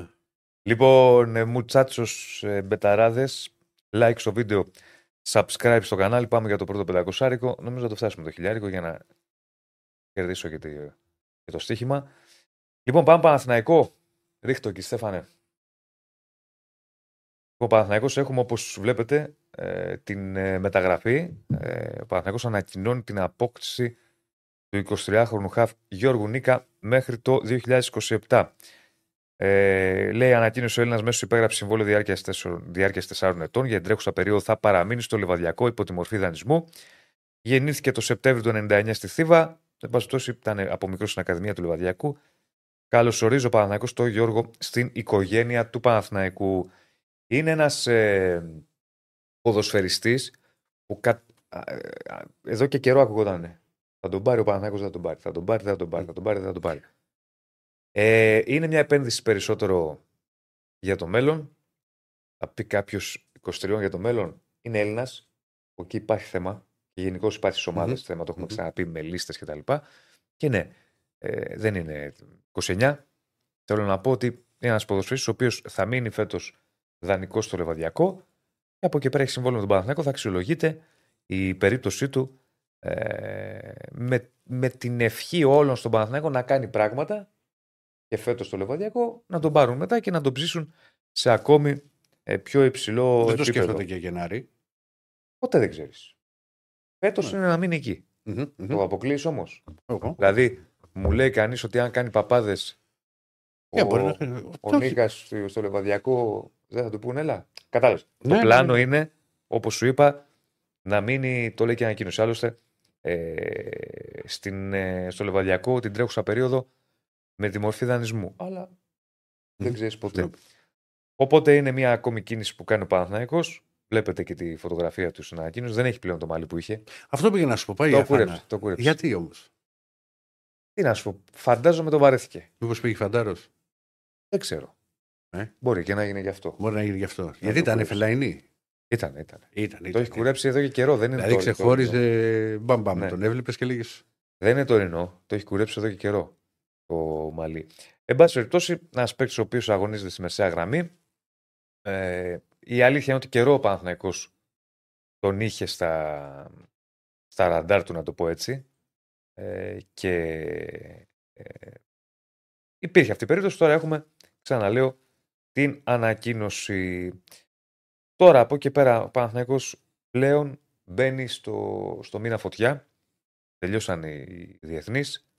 Το καλό είναι ότι δεν υπήρχε κάποιο πρόβλημα Μμμ. με τους διεθνείς, δηλαδή που πάντα είναι και Ε, Πάντα αυτός σκέφτονται όλες οι ομάδες. ο μεγάλος πονοκέφαλος Όλες Ε, οι ομάδες αυτό σκέφτονται. ακριβώς για τις ε, ομάδες.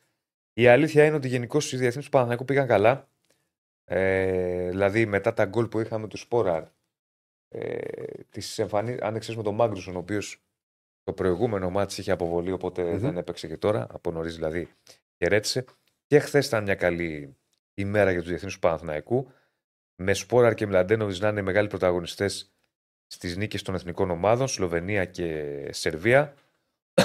Είχαν assist, όχι γκολ, assist. Και ο Σπόραρ και ο Μλαντένοβιτς από δύο assist. Η Σλοβενία ανοίξε 4-0 το Σαμαρίνο και η Σερβία 3-1 τη Λιθουανία. Και οι δυο τους είχαν από δύο assist και έχει κάνει και μια ανάρτηση και πάει Παναθηναϊκός ένα story ωραίο όπου έχει βάλει τις φωτογραφίες τους δεν ξέρω αν το έχουμε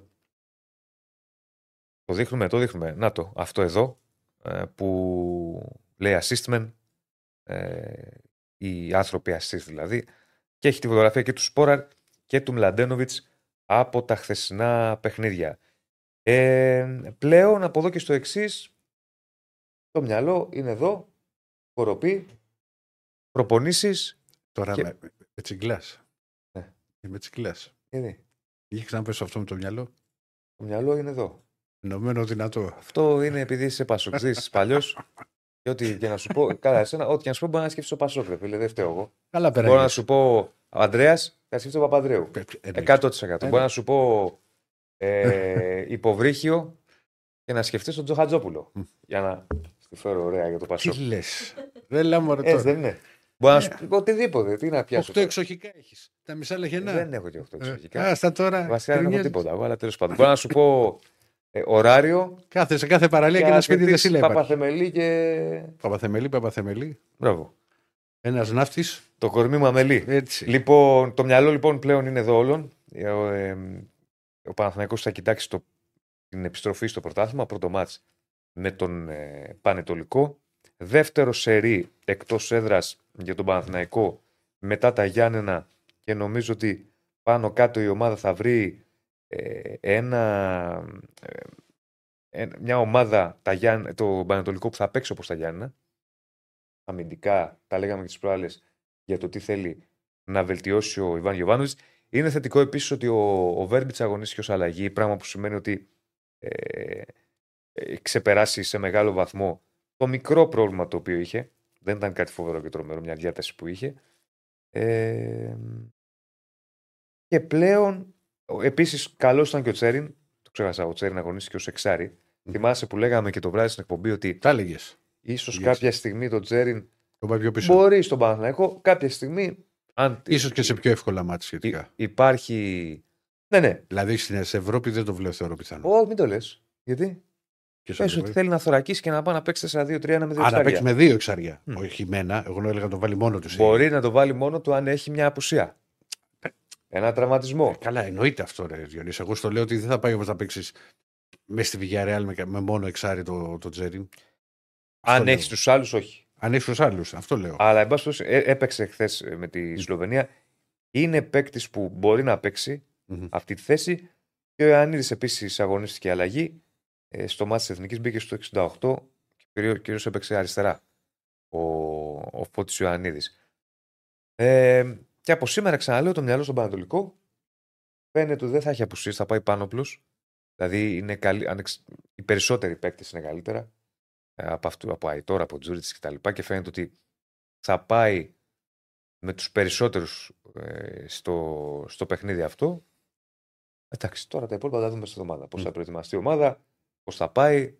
Δεν το συζητάμε ότι μόνο νίκη σκέφτεται. Πλέον αρχίζει ένας μήνας φωτιά, ένας γολγοθάς όπως λέμε, με πολλά παιχνίδια για όλες τις ομάδες, στην προηγουμένη περίπτωση για τον Παναθηναϊκό που σου ε, ανέφερα. Λοιπόν, θα τα βάλουμε και αύριο αναλυτικά κάτω λίγο με, τους, με τις ημερομηνίες και τις αγωνιστικές, γιατί πλέον είναι πάρα πολλά. Πάρα πολλά μάτια. Είναι πολλά μαζεμένα, οπότε λίγο να τα ξεδιαλύνουμε. Πόσα like έχουμε, κύριε Στέφανε, για να δώσω πάσα κάτι Έχουμε και εμείς στον Ηρακλή. εξελίξεις, Ναι. 464. Ένα χιλιάρικο 464. Προχωράμε, παιδιά. Πάμε να κάνουμε το χιλιάρικο στο like. Για πες. Έχεις φαγωθεί. Λοιπόν. Ε, εντάξει, εμείς δεν έχουμε μεταγραφεί. Είναι άλλο θέμα. Επίσης, πολύ σοβαρό. Συζήτηση που γίνεται ε, στην Επιτροπή Επαγγελματικού Ποδοσφαίρου για τον κανονισμό. Για τις, ουσιαστικά για την αδειοδότηση των ομάδων α, ε, για, τη νέα, α, για τη νέα σεζόν. Υπάρχει μια τοποθέτηση και ουσιαστικά παραπλακή επίθεση του α, αντιπρόεδρου του Ολυμπιακού, του Κώστα του Καρβαπά, προς τον πρόεδρο της ΕΠΟ, τον κύριο Μπαλτάκο. Ε, είναι μεγάλη τοποθέτηση. Εγώ θα, θα κρατήσω δύο-τρία σημεία ε, αυτή τη στιγμή, την οποία φυσικά και μπορεί- έχει ανέβει τοποθέτηση σε, σε όλα τα αθλητικά site. Όποιος σας αρέσει, μπορείτε να μπαίνετε και να το, α, και να το δείτε. Ότι ε, έχει πει μεταξύ άλλων ο αντιπρόεδρος του Ολυμπιακού ότι ή το επαγγελματικό ποδόσφαιρο θα αποφασίζει για την τύχη του, ή θα το σταματήσουμε μόνοι μας. Εμείς θα βάλουμε λουκέτο. Και μέσα σε όλα καταλήγει ότι λέει ότι δεν μπορεί να συνεδριάζει η Επιτροπή Επαγγελματικού Ποδοσφαίρου και να μην έχει πει κάτι ο πρόεδρος της ΕΠΟ για το στοιχηματισμό και όλο αυτό το θέμα α, το οποίο απασχολεί τις τελευταίες μέρες και έχει. Θυμάσαι, Διονύση, που το λέγαμε και στην εκπομπή που το έχει, πάει- έχει πάει πλέον και ασχολείται και η FIFA με την UEFA το συγκεκριμένο θέμα. Για τα θέματα χειραγωγής. Βεβαίως. Μμ. Ε, και φτάνουμε και στο τέλος, το οποίο επειδή είναι και το πρώτο ντέρμπι της σεζόν και φυσικά οι ομάδες έχουν συμφωνήσει όλες ομόφωνα να μπαίνουν ξένοι διαιτητές στα ντέρμπι. Είπε λέει ότι την άλλη εβδομάδα έχει ντέρμπι. Είναι δυνατόν να μην έχει σήμερα φέρει τη λύση για τους ξένους διαιτητές που ομόφωνα ζητήσαμε; Νομίζω ότι θα γίνει κανένα ντέρμπι με διαιτητή το Σιδρόπουλο. Γελιέσαι, δεν πρόκειται να γίνει. Μάλιστα. Οπότε λοιπόν θα περιμένουμε από εκεί α, τις εξελίξεις γιατί είναι δεδομένο και ο Ολυμπιακός δεν πρόκειται ας πούμε, να δεχτεί να, να γίνει με Έλληνα διαιτητή ντέρμπι με την ΑΕΚ και, οποιο, και οποιοδήποτε ντέρμπι Ναι, ε, στα, στο ελληνικό πρωτάθλημα. ναι. Και σου θυμίζω, ξέρεις και ότι την άποψή μου, γιατί εμείς κάνουμε πια πέντε χρόνια μαζί εκπομπές Διονύσης, από πότε σου λέω εγώ για τους ξένους διαιτητές. Εσύ το λες για όλα τα μάτια. Εγώ, αλλά εγώ είχα πει για όλα. Ναι. Ναι, καιρό το λες. Καιρό το λες. Είναι αρχή των εκπομπών. Καιρό το λες. Λοιπόν, πού πάμε τώρα; Πάμε σα... Ω, στη μορφάρα θες να πεις. Στην Έχουμε τεράστια Αντώνη μορφή. Τσακαλέα. Ναι, ναι, ναι. ναι. Έχουμε Αντώνη Τσακαλέα.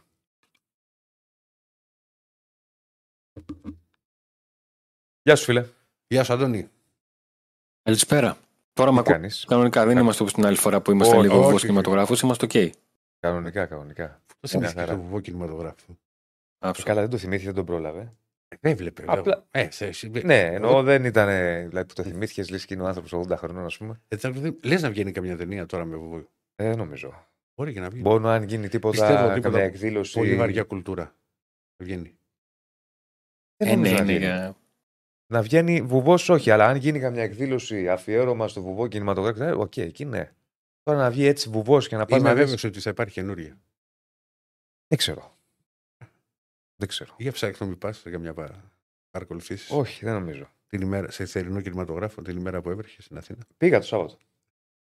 Δεν έβρεχε. Ω, Δεν έβρεξε. Όχι. Εντάξει, Δεν έβρεξε. τυχερούλη.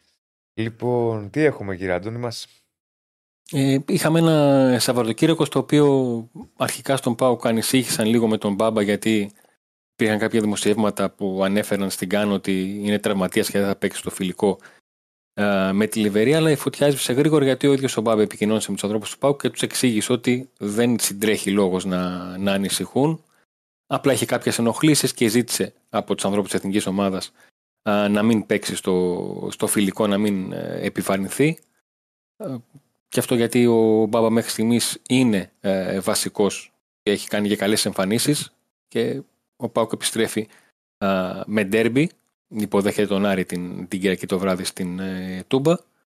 Ε, και όσοι είχαν τη διάθεση να δουν λίγο τον, ε, τον Ντεσπότοφ σε αυτό το, το διάστημα στο φιλικό με το Ιράν και στην αναμέτρηση με το Μαυροβούνιο για να πάρουν μια, μια φρέσκια γεύση από το τελευταίο μεταγραφικό απόκτημα ε, του ΠΑΟΚ. Βέβαια εκεί είναι διαφορετικές καταστάσεις. Στην Βουλγαρία ο, ο Ντεσπότοφ δείχνει να είναι το σημείο αναφοράς. Έχει συμπληρώσει ένα χρόνο που είναι αρχηγός, ε, παίζει είτε στα δεξιά είτε και ε, στην, ε, στην επίθεση. Τέτοιος, τέτοιο είναι και το αγωνιστικό του στυλ. Είναι ένας παίκτης που αν σκεφτεί και το επιχειρήσει κάποιος προπονητής μπορεί να τον κάνει επιθετικό. Μμμ. Ε, όχι πως βάζω κάμια, κάμια σκέψη στο, στο Λουτσέσκου.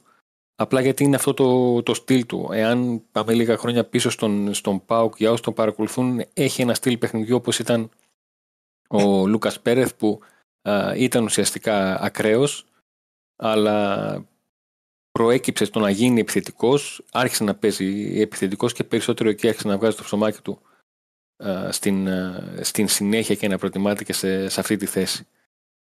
Κάθε φορά στις διακοπές το, με τις εθνικές ομάδες, όταν έχεις διεθνείς, το θέμα είναι να γυρίσουν α, υγιείς.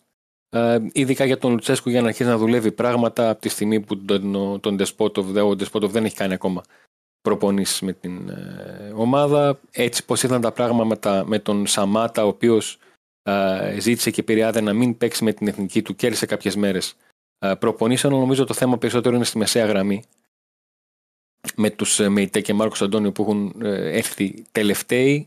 Ε, Ο Μάρκος Αντώνιο ακόμα δεν έχει κάνει προπονήσεις γιατί είχε μία ε, θλάση δευτέρου βαθμού στις αρχές Αυγούστου ε, και τώρα ε, μπαίνει στο τελικό στάδιο της ε, αποθεραπείας για να αρχίσει και ο Λουτσέσκου να κάνει μια δεύτερη προετοιμασία αλλά σε πολύ διαφορετικούς ρυθμούς ε, και με πολύ λιγότερο χρόνο γιατί στην προετοιμασία το, τα φιλικά τα καθορίζει η ομάδα για το ανά πόσες μέρες θα παίζουν και ε, τι προπονήσεις θα έχουν. Εδώ ο ΠΑΟΚ αυτό που λένε και οι προπονητές ότι οι προπονητικές προπονήσεις όταν έχεις ε, παιχνίδια μεσοβδόμαδα είναι ελάχιστες για να δουλέψεις πράγματα.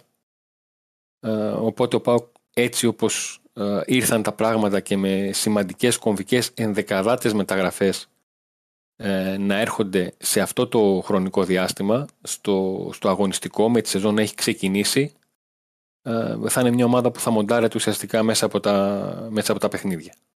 Ναι, δεν γίνεται και διαφορετικά. Όταν πας σε τέτοιου τύπου επιλογές, χρονικά εννοώ, Ναι, όταν από μετά τις 15 Αυγούστου έχεις αποκτήσει τρεις ποδοσφαιριστές που είναι ενδεκαδάτοι από οποιαδήποτε άποψη και να το δεις, από αγωνιστική, από άποψη αξίας, από γεγονός ότι ο καθένας παίρνει από ένα εκατομμύριο ευρώ και ναι, ναι. του, περιμένεις να τους, να τους δεις, να τους ε, αξιοποιήσεις. Βέβαια οι προπονητές λένε και το άλλο, καλύτερα να έχω πρόβλημα το πώς θα εντάξω παίχτες στην, ε, στην ομάδα μου παρά να μην έχω παίχτες να τους βάλω ε, και να γκρινιάζω για τις ε, μεταγραφές. Και είναι και το άλλο που έχουμε πει και άλλες φορές για όλες τις ομάδες, ότι κάποιοι παίκτες. Οκ, θα πρέπει οι ομάδες όσο μπορούν εγκαίρως να σχεδιάζονται. Κάποιοι παίκτες δεν μπορούν να έρθουν νωρίς. Ναι, Δεν γίνεται να τους πάρεις νωρίς. οι, οι ομάδες και δύο ελληνικές έτσι πώ έχουν τα πράγματα, ε, κάποια στιγμή παίρνουν μια απόφαση. Ότι ή θα ξοδέψουν χρόνο ή θα ξοδέψουν χρήμα. Για παράδειγμα, ο Μεϊτέ, τον Πάουκ τον προσέγγισε στα τέλη Ιουνίου, α, είπε στον ρόπος του Πάουκ ότι ξέρετε, εγώ έχω ένα συμβόλαιο 1,2 εκατομμύρια ευρώ με την Πενφύκα. Εάν μου δίνονται και έξτρα ε, 600.000 ευρώ, δηλαδή να έχω ένα συμβόλαιο 1,8, υπογράφω τώρα. Ναι, ναι, Δύο έτσι. μήνες, δύο μήνες μετά, ο Μέιτ έχοντας ξεμείνει ουσιαστικά στην, στην Πενφύκα και με το μάνατζερ του να μου του είχε βρει κάτι άλλο, ο Πάουκ του πρότεινε, θέλεις να σου καλύπτω το συμβόλαιο στην, ε, στην Πενφύκα. Λέει, ναι, ευχαριστώ, περιμένω τα στήρια. Έτσι είναι, έτσι είναι. Πρέπει να το καταλάβει και ο κόσμος αυτό ότι Κάποιες περιπτώσεις δεν γίνονται ποτέ. Κάποιες άλλες όμως, δηλαδή ειδικά με παίκτες των οποίων λήγουν τα συμβόλαια, να έχεις κάνει προεργασία και να μπορέσεις να τους πάρεις ή να τους υπογράψεις το Γενάρη, το Φλεβάρι και το καλοκαίρι. Βέβαια, υπάρχει το ρίσκο να πεις ότι να τον υπογράψει τον παίκτη και μπορεί να τραυματιστεί ή οτιδήποτε. ρε παιδί μου, Γίνεται. κάποιους παίκτες θα τους πάρεις νωρίς. Κάποιοι Μπορείς που να έχουν το πιο κάνεις. ακριβώ συμβόλαιο, που μπορεί να έχουν μια προοπτική ότι να σκεφτούν ότι θα μπορεί να μου έρθει πρόταση από άλλο Βέβαια. πρωτάθλημα καλύτερο. Μα δεν θα αυτό- έρθουν μα σε αυτό ένα είναι νωρίς. Εννοείται ότι οι περισσότεροι δεν θα έρθουν σε σένα νωρίς γιατί πάντα σκέφτονται ένα καλύτερο πρωτάθλημα. Δεν είναι η Ελλάδα η πρώτη τους επιλογή. Ναι, ναι, γι' αυτό πρέπει να περιμένει ή Πρώτη- αυτό που λέει ο πρώτη- Αντώνης ή αλλιώς. Πρώτη επιλογή είναι το Να καλοκαίρι να τα πάει σε ένα σκάσεις. νησί. Δεν είναι. Είναι, και είναι πολλές οι περιπτώσεις που ο καθένας μας μπορεί να θυμηθεί στις ομάδες μέσω του ρεπορτάζ το πώς Μμ. ε, παίχτες που τελικά ε, βοήθησαν πάρα πολύ, άλλαξαν πράγματα, χρειάστηκε να γίνει κάτι τέτοιο. Εμένα ένας που μου έρχεται από, στο μυαλό είναι ο Μαουρίσιο, ο οποίος ε, πάλι ο Πάουκ τον είχε προσεγγίσει, που ήταν και ελεύθερος τότε. Ε, τέλος ε, Ιουνίου ε, είπε όχι, τέλος Ιουλίου είπε όχι, αρχές Αυγούστου είπε όχι και τελευταίες μέρες του Αυγούστου ο ίδιος ο βρήκε Μαουρίσιο κάτι ρώτησε παιδιά ε, ε, είμαι και εγώ εδώ, γεια σας τι κάνετε, πώς είστε; Ναι. Ναι. Με ξεχάσατε. Δεν ξέρετε. Ναι. Ε, ναι, ναι, ναι, ναι. Νόμιζα Όχι, ότι είχε συμβαίνει κλείσει. αυτό. Ένα τέτοιο. Ναι, μα ε, λογικό είναι. Γι' αυτό είπα το, το, το παράδειγμα ότι κάθε ομάδα διαλέγει αν θα δώσει χρήμα ή αν θα δώσει χρόνο. Σε ποια από τα δύο θα ρισκάρει. ναι, ναι. Εντάξει, πρέπει. σου λέω ότι- Εγώ είμαι υπέρ του. Ποιο; Στο... Αν με εκβάλεις να διαλέξω από τα δύο, υπέρ του χρόνου. Γιατί το χρήμα καλό είναι να το σκορπάς, Ναι, παίζει, αλλά πρέπει να το παίζει σκορπάς ρόλο με ένα και πλάνο. Το πόσο, ανάγκη, πόσο ανάγκη και πόσο κομβική είναι η μεταγραφή. Θα σου πω κάτι. Ο, Πάουκ- ο Πάουκ δηλαδή άφησε χρόνο, ε, το οποίο το αποδέχομαι, αλλά δεν μπορείς να αφήσεις χρόνο για τρεις μεταγραφές. Ναι. Και για το extreme και για δύο μέσους. Δεν άφησε χρόνο για παράδειγμα, και εκεί έσκασε λεφτά, για το στόπερ. Αλλά εκεί είχε φύγει ο γκασον, είχε πάρει και λεφτά ο Πάουκ, σωστά. Οπότε Ναι. Ε, μπορούσε να, να δώσει και κάτι παραπάνω το που έτσι για τον Εγκόκ. Όπου κατευθείαν έγινε η μεταγραφή. Δηλαδή, πόσο καιρό, πόσες μέρες πήρε μετά τον γκασον να τον αποκτήσει. Όχι, ο έτσι πώς ήρθαν τα πράγματα, επικοινωνιακά ο Πάουκ πρώτα έβγαλε ότι συμφώνησε με τον, ε, ε, με τον Εγώ. Ιγερανό και στη συνέχεια γνωστοποίησε ότι ολοκλήρωσε τη συμφωνία με, την, ε, με τη Midland. Συγγνώμη, Ναι. Έτσι Οπότε- πως ήταν τα πράγματα. pardon. Ναι, ναι, ναι. Οπότε ε, θέλω να. Εντάξει, πρέπει να το καταλάβουμε αυτό. Κάποιες μεταγραφές θα γίνουν νωρίς, κάποιες μεταγραφές θα. Εννοείται, εννοείται. Πώς θα. ναι. Εντάξει, πάντως και για το Δεσπότοφ που πριν μπορεί να μην έχει κάνει προπόνηση με τον Πάκο, ωστόσο έχει αγωνιστικό ρυθμό. Πέρυσι ήταν σε Λοντογκόρετ, έχει προετοιμασία και με την, και με την εθνική. Κοίταξε, Δεν νομίζω ότι πολλές θα φορές- αργήσει να παίξει. Πολλές φορές παίζουν και οι θέσεις ρόλο. Είναι διαφορετικά να χρειάζεται να μάθεις το πώς θα ε, παίξει ως extreme που 8 10 φορές θα εξαρτηθεί η ατομική σου προσπάθεια, την ατομική σου προσπάθεια αυτό που θα κάνεις ε, και άλλο είναι να μπεις στο κέντρο της άμυνας που έχεις να συνεννοηθείς με έναν κάρο κόσμο άλλο είναι στη μεσαία γραμμή που έχεις πίσω σου άτομα, μπροστά σου άτομα στο, δίπλα σου έχεις, είναι πολύ διαφορετικό το να κουμπώσει ένας μέσος ή ένας αμυντικός Μμμ. από το να κουμπώσει ένας φορ που μπορείς στην αρχή να πεις ότι ξέρεις τι, μπες μπροστά, να αρχίσεις να παίρνεις μπάλα και αρχίζουμε και μαθαίνουμε και το στυλ παιχνιδιού σου, το πώς κινείσαι, για το πού βολεύεσαι και όλα αυτά. Ή το, το extreme. Και, ο, και όσον αφορά αυτό που λες ότι μπορεί να παίξει άμεσα, ο, ο Ρασβάλλον Τσέσκο είναι ένας προπονητή που πάντα αργούσε να βάλει τις μεταγραφές, αλλά φέτος αυτό το άλλαξε. Τον Μπάμπα τον έβαλε και του έδωσε χρόνο συμμετοχής μετά από δύο εβδομάδες στην ομάδα. Τον, ε, τον Οσντόεφ τον, τον είδε σε προπόνηση Δευτέρα και του έδωσε λεπτά συμμετοχής Πέμπτη. Και ο ίδιος μετά στην ένδειξή που βγήκε και δήλωσε ότι φέτος έχω κάνει πράγματα που αν με ρωτούσατε πέρυσι, θα έλεγα ότι δεν πρόκειται να τα κάνω ποτέ. ναι. Ναι, Γι' αυτό σου λέω ότι δεν θα προκαλέσει έκπληξη. Εντάξει, δεν σου λέω τώρα θα παίξει τώρα στον τέρμι με τον Άρη. Τέσσερα. Αλλά και πάλι δεν θα το.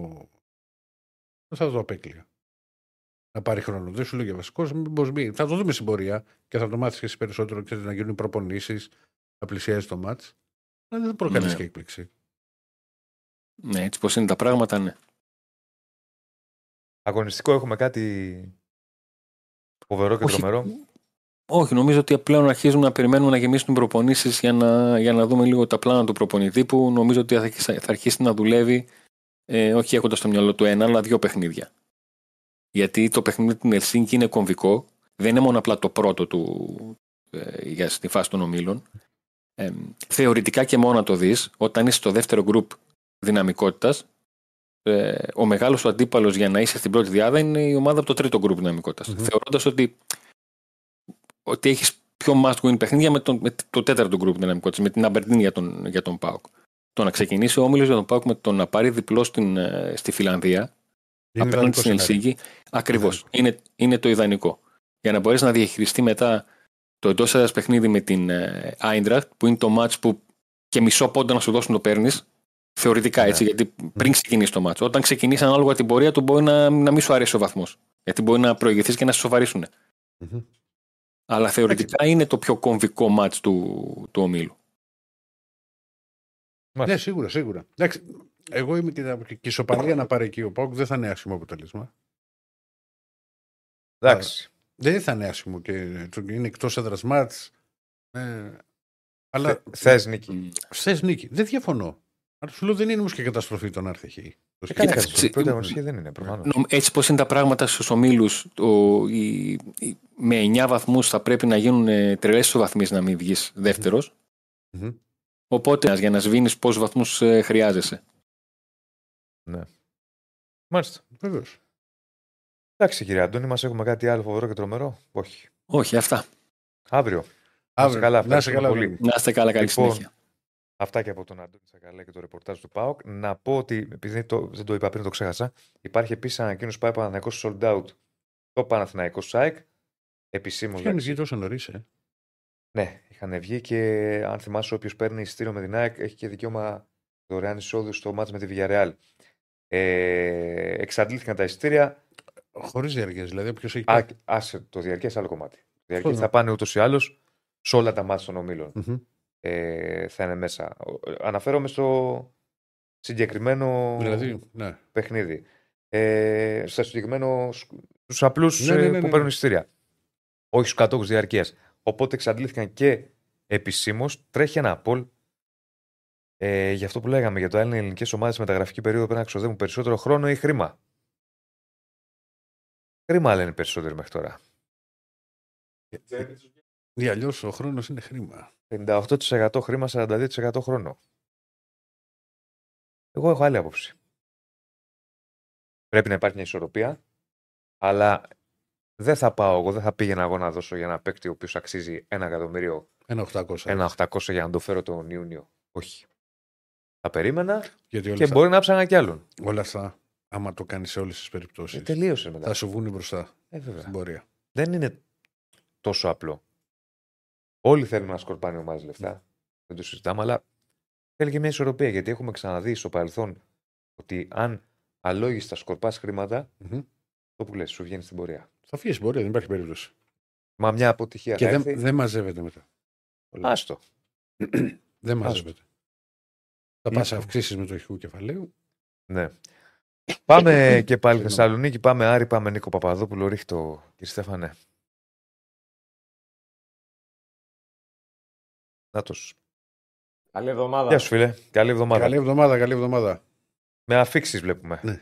Με αφήξεις, με ερωτηματικά, με προσπάθειες τελευταία στιγμής γενικότερα από τον Άρη. Ε, από σήμερα το πρωί έχει στη Θεσσαλονίκη το Verstrate, που είναι το πολύ καινούριο όνομα σε σχέση με αυτά που λέγαμε την περασμένη Παρασκευή, Μμμ. γιατί του Σάσα δεν βγήκε και δεν βγήκε κυρίως λόγω της Φορταλέζα, η οποία δεν άφηνε τον παίχτη ελεύθερο. Ίσως αν τη γλύκανε ο Άρης με κάποια χρήματα να ήταν πιο διαλλακτικοί οι Βραζιλιάνοι και να λέγανε OK. Αλλά ο Άρης δεν είχε διάθεση και ορθώ νομίζω να δώσει χρήματα για ένα 33χρονο αυτή τη στιγμή, όσο καλός και αν είναι ο Σάσα.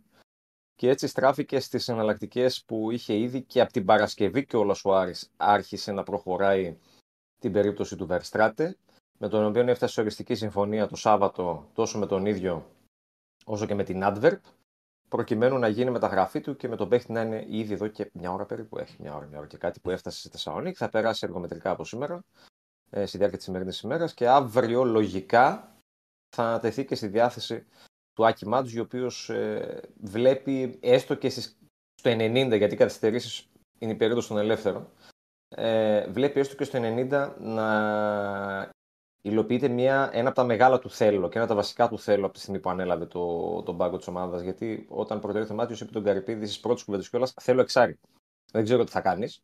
Θα να μου φέρει ένα αμυντικό χάφ. Τι μα το έλεγε. Ναι, ναι, το έλεγε, το έλεγε. Το έλεγες. Χρειαζόταν ο Άρης. Ε, και νομίζω ότι με το Verstrate ο Άρης κάνει μια καλή επιλογή ποδοσφαιριστή. Δηλαδή τώρα μιλάμε για ένα παίχτη που έχει πολλά χρόνια στο Βέλγιο, στην Μπρίζ, στη Γάνδη γεμάτες χρονιές. Έχει παίξει και στην Γερμανία με την κολονία Βέβαια δεν πήγε τόσο καλά εκεί γιατί είχε έναν τραυματισμό που τον άφησε πίσω. Μετά δόθηκε δανεικός πάλι στην, ε, στο Βέλγιο και στην ε, Adverb που ήταν μέχρι πρότινος. Ε, καλή ηλικία στα 29, καλά ποδοσφαιρικά χαρακτηριστικά, δηλαδή ένας κόφτης ο οποίος μπορεί να σε βοηθήσει και στο κομμάτι της ανάπτυξης, που είναι πάρα πολύ σημαντικό να έχεις ένα, ένα, ένα εξάρι, κλασικό εξάρι που ξέρει και μπάλα, όπως ξέρει ο Βερστράτε. Οπότε μπορεί να σε βοηθήσει και σε αυτό το, το κομμάτι. Δεν είναι ψηλός, Τώρα θα πει κάποιος, μας λέει ότι είναι καλός παίκτης.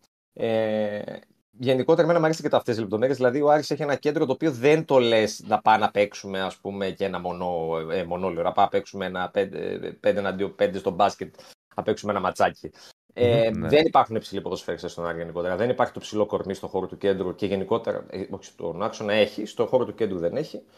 Οπότε αυτό ε, είναι ένα αρνητικό σε ό,τι έχει να κάνει με τον αέρα και κατ' επέκταση και με τις στατικές φάσεις όπου στον Άρη γενικότερα τα τελευταία χρόνια έχουμε ένα θεματάκι σε σημείο να μην βγαίνουν ακόμα και τα μαρκαρίσματα ορισμένες φορές. Θυμάμαι ένα μάσμα με τον Ολυμπιακό, π.χ. στο Καραϊσκάκη, που μιλούσε με άνθρωπο της ομάδας και λέει: Παλεύαμε, λέει, βγάλουμε τα μαρκαρίσματα. Λέει. Γιατί δεν είχε. Δεν βγαίνανε. Δεν, δεν βγαίνανε, δεν είχε πολύ υψηλούς παίχτες η ομάδα. Παρόλα αυτά, να εξαιρέσουμε το κομμάτι του ύψους, ο Βερστράτε είναι στο 1,74. Είναι ένα ποδοσφαιριστής με ποδοσφαιρικά χαρακτηριστικά τα οποία είναι κοντά σε αυτό το οποίο ήθελε ο Μάτζιο. Ένα παίχτη να κόβει, ένα παίκτη που έχει και μια αλφα ικανότητα με την μπάλα κάτω. Δεν έχει παίξει πολύ στην καριέρα του ε, ως μονός χάφ σε 4-3-3. Λίγα παιχνίδια είναι. Κυρίως παίζει διπλός χάφ στο 4-2-3-1. Το οποίο είναι το σύστημα στο οποίο θα βασιστεί ο Μάτζιος το επόμενο διάστημα. Ε, και ενδεχομένως να τον βάλει στα πλάνα του, θα δει και την κατάσταση στην οποία βρίσκεται κιόλας. Και για το μάτι Τούμπας. Τώρα για βασικό είναι νωρίς να σου το πω. Ε, γιατί ο παίκτης τώρα περνάει εξετάσει καλά-καλά. Να τον ε, δει από να κάνει προπόνηση, να τον δείτε. Να τον δει προπόνηση. Πάντως αν είχε έτοιμη, έτοιμη λύση. Δηλαδή πήγε και πολύ γρήγορα. Μα δεν έχει και χρόνο τώρα μωρέ, ο Άρης να κάνει κάτι άλλο. Πρέπει ότι να το κάνει να το κάνει γρήγορα. Δηλαδή είπε ο Νίκος Παρασκευή, μπαμπά με συνοπτικέ διαδικασίες έχει κλείσει. Δούλευε παράλληλα με τον Σάσα. Ναι. άμα δεν μου κάτσει. Ε, ναι. Τώρα θύμισε μας λίγο τις τελευταίες κινήσεις σαν μια ανακεφαλαίωση που έχουν γίνει. Ε, είναι ο Βέλεθ, ε, που έκλεισε και αυτός ανακοινώθηκε την ε, Παρασκευή, είναι ο Σουλεϊμάνοφ και τώρα είναι ο Βερστράτε. Και ο Άρης παλεύει μέχρι το βράδυ να, να κλείσει και έναν επιθετικό. Που είναι επίσης ένα σημαντικό μέτωπο γι' αυτό. Δεν το βλέπω πλέον εύκολο το να βρει επιθετικό μέχρι το βράδυ για να κάνει μεταγραφή. Έστω και για δανεισμό ψάχνει ο Άρης. Ναι, δεν, θέλει απλά να, δεν θέλει μόνο να πάρει ναι. ένα παίχτη από κάποια ομάδα, έστω να πάρει ένα δανεικό. Να δει πώς θα του πάει και αναλόγως να, να κρίνει. Αλλά είτε δεν βρίσκει αυτό το οποίο θέλει, είτε όταν το βρίσκει είναι λίγο τσιμπημένο, λίγο αλμυρό αυτή τη στιγμή ναι. για τα δικά του δεδομένα. Ε, οπότε αυτό το οποίο βγαίνει και ως κλίμα από τον Άρη είναι ότι αν δεν βρούμε παιδιά απόψε, θα κοιτάξουμε και στο παράθυρο των ελεύθερων. Που εκεί βέβαια οι επιλογές είναι ακόμα πιο περιορισμένες. Και εκεί μιλάμε και για παίκτες οι οποίοι μπορεί να έχουν μείνει ελεύθεροι πριν ένα μήνα ή πριν δύο εβδομάδες, αλλά μπορεί να έχουν μείνει ελεύθεροι και το Μάιο. Κάτι το οποίο σημαίνει ότι δεν κάνουν προετοιμασία, δεν ήταν σε ομάδα και ότι θέλουν χρόνο. Οπότε το θέμα είναι πόσο χρόνο θα χρειαστεί. Γιατί αν μου φέρει ένα παίχτη, ο οποίος θα χρειαστεί ένα μισή μήνα, ε, πιάσαμε Νοέμβριο. Το Δεκέμβριο, τε, η μεταγραφική περίοδος του Γενάρη δεν είναι πολύ μακριά. Μπορεί να πάμε και μέσα Νοέμβριο. Ε, έχει βέβαια τις ε, διακοπές του πρωταθλήματος που βοηθάνε λίγο τον Άρη και γενικότερα όλες τις ομάδες, και ειδικά αυτή η μεγάλη που είναι στις ε, αρχές του Οκτώβρη. Αλλά ο Άρης κατ' εμέ δεν γίνεται να μην πάρει άλλο επιθετικό.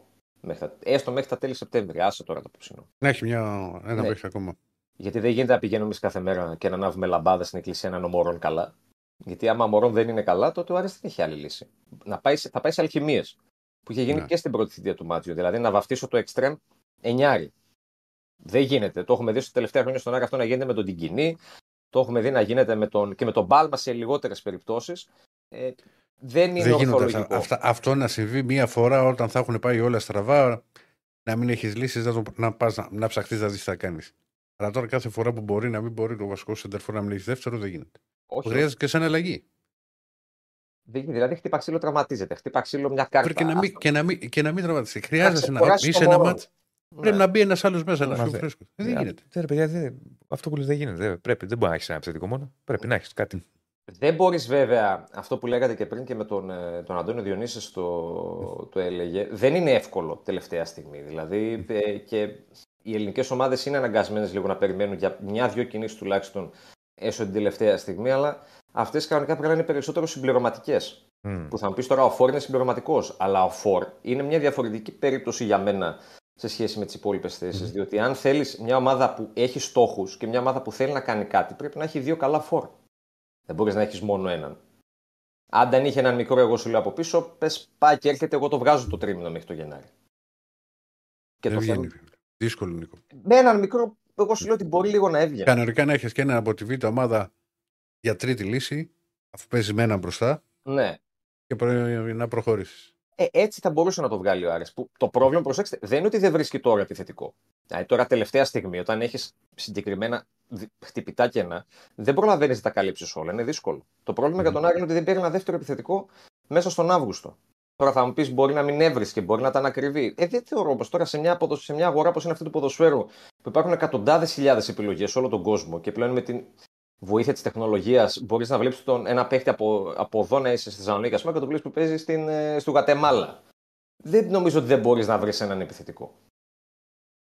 Δεν είναι πρόβλημα λοιπόν τώρα που ο Άρης δεν βρει. Τώρα είναι φυσιολογικό που δυσκολεύεται γιατί οι επιλογές δεν είναι πολλές. Και από εκεί και πέρα, πέραν του Φορ, να δούμε αν θα πάρει τρίτο τερματοφύλακα τώρα στους ελεύθερους, που και αυτό παραμένει μια εκκρεμότητα. Για εξτρέμ, ο Άρης είναι στο έτσι και έτσι. Νομίζω μόνο αν βρει κάτι εξαιρετικό θα προσπαθήσει να πάρει έναν αριστερό εξτρέμ με δεξί πόδι κατά προτίμηση. Γιατί πλέον έχει και τον Σουλεϊμάνοφ, έχει και τον, ε, και τον Κάρλσον. Και κάπου εκεί θα κλείσει εάν κάνει όλες αυτές τις, ε, τις κινήσεις. Μάλιστα. Πολλές, Οπότε- πολλές για φινάλε πάλι. Τα έχουμε Ναι, ξαναπεί. ναι. Εντάξει, είπαμε. Έχει αργήσει ο Άρης. Είχε ανοιχτά μέτωπα πολλά. Έχει τα περισσότερα ανοιχτά μέτωπα. Έχει. Αλλά έτσι όπω τα είπε ο Νίκος, θέλει επιθετικό οπωσδήποτε. Δεν μπορείς Δεν μόνο με το συζητιέται. μόνο. Δεν μπορείς μόνο. Δεν θα μπορούσε Δεν να, συζητιέται. να το Ε, βγάλει ο Ολυμπιακός με τον Ελκαμπή μέχρι το Γενάρη; Πότε έλεγε; Εντάξει, σε εμάς, ας πούμε, επειδή υπάρχει και η Ευρώπη, να είχαμε δύο. Γιατί δεν γίνεται. Να παίζει Ναι. και Κυριακή, Πέμπτη Κυριακή, Ναι. ένα αδερφός δεν γίνεται ποτέ. Αλλά και πα- δεν μπορεί να πας με έναν επιθετικό. Δεν έχει γίνει ποτέ στα χρονικά. Τον Άρη έχει γίνει Ναι. τα προηγούμενα χρόνια. Δεν θυμάμαι τώρα ποια χρονιά ήταν. Αλλά για μερικούς μήνες το είχε κάνει. Το είχατε ο Άρης. ξανακάνει; Το είχε, νομίζω το είχε κάνει πριν Ναι. πάρει το Μήτρογλου. Και μετά δεν πήγε πολύ καλά. Μμ, Αυτό, Δεν με πήγε το, και πολύ καλά. αυτό με το, με το Μήτρογλου είναι αλήθεια δεν πήγε καθόλου καλά. Γενικότερα για τον Άρη κυρίως και τα χρήματα τα οποία έδωσε ο Καρυπίδης στον Μήτρογλου για 1,5 χρόνο που δεν ήταν και λίγα. Ε, Ναι. Είναι η αλήθεια. Ε, τώρα από εκεί και πέρα ο Μπράμπετς έπαιξε νομίζω δύο χρήσιμα, φιλ- δύο χρήσιμα παιχνίδια με την Τσεχία, ένα φιλικό, ένα επίσημο, Μμμ. γιατί δεν είχε επιστρέψει τόσο καλά τον τραυματισμό του και ήθελε αγωνιστικό ρυθμό. Έπαιξε 90 λεπτό με την Αλβανία, 54 λεπτά χθες με την Ουγγαρία στη Βουδαπέστη, επιστρέφει μέχρι αύριο.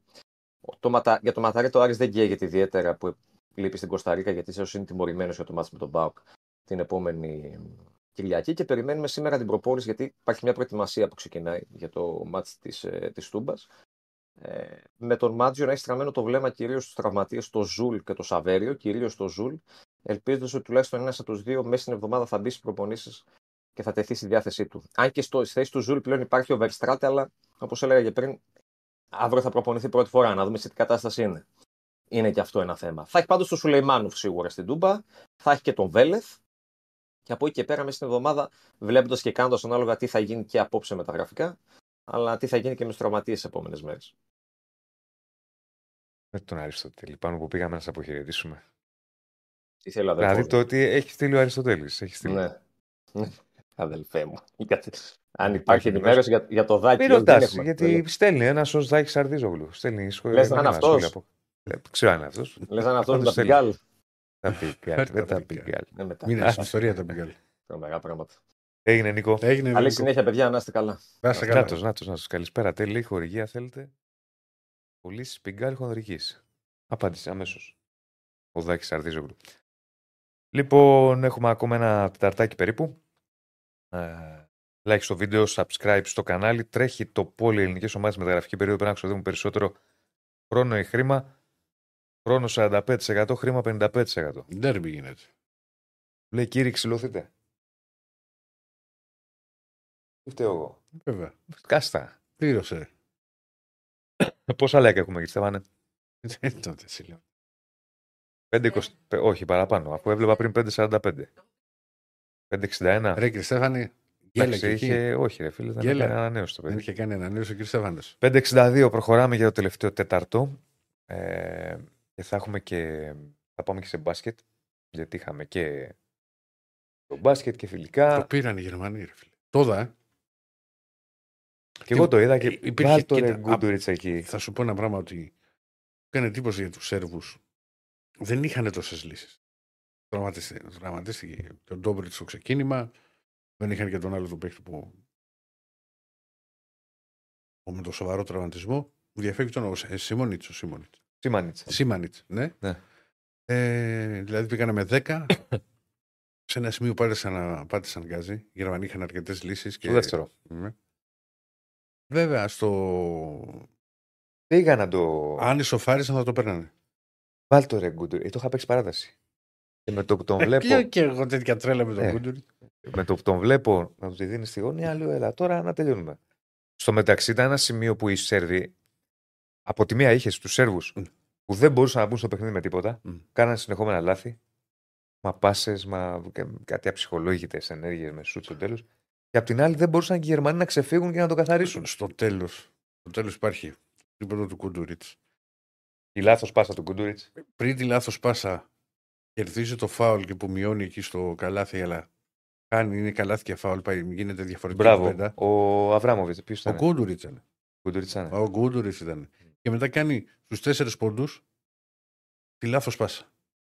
Που Εκεί που θα την έπαιρνε ο Μιλουτίνο, αυτό πιο Γενικώ πιθανό ο ήταν να Κουντούριτς καθώς. τα έκανε. Ο Γκούντουριτ, ναι, μα γι' αυτό θα θα είχε σκάσει στο τέλος. Ε, τα είχε κάνει, πώς λέγα την ομάδα; Μον Καπέλ. Μόνο σκαπέλ. Μον Καπέλ την τα έκανε ο Γκούντουριτ. Λοιπόν. Αλλά βέβαια και τρομερός ρέντερ.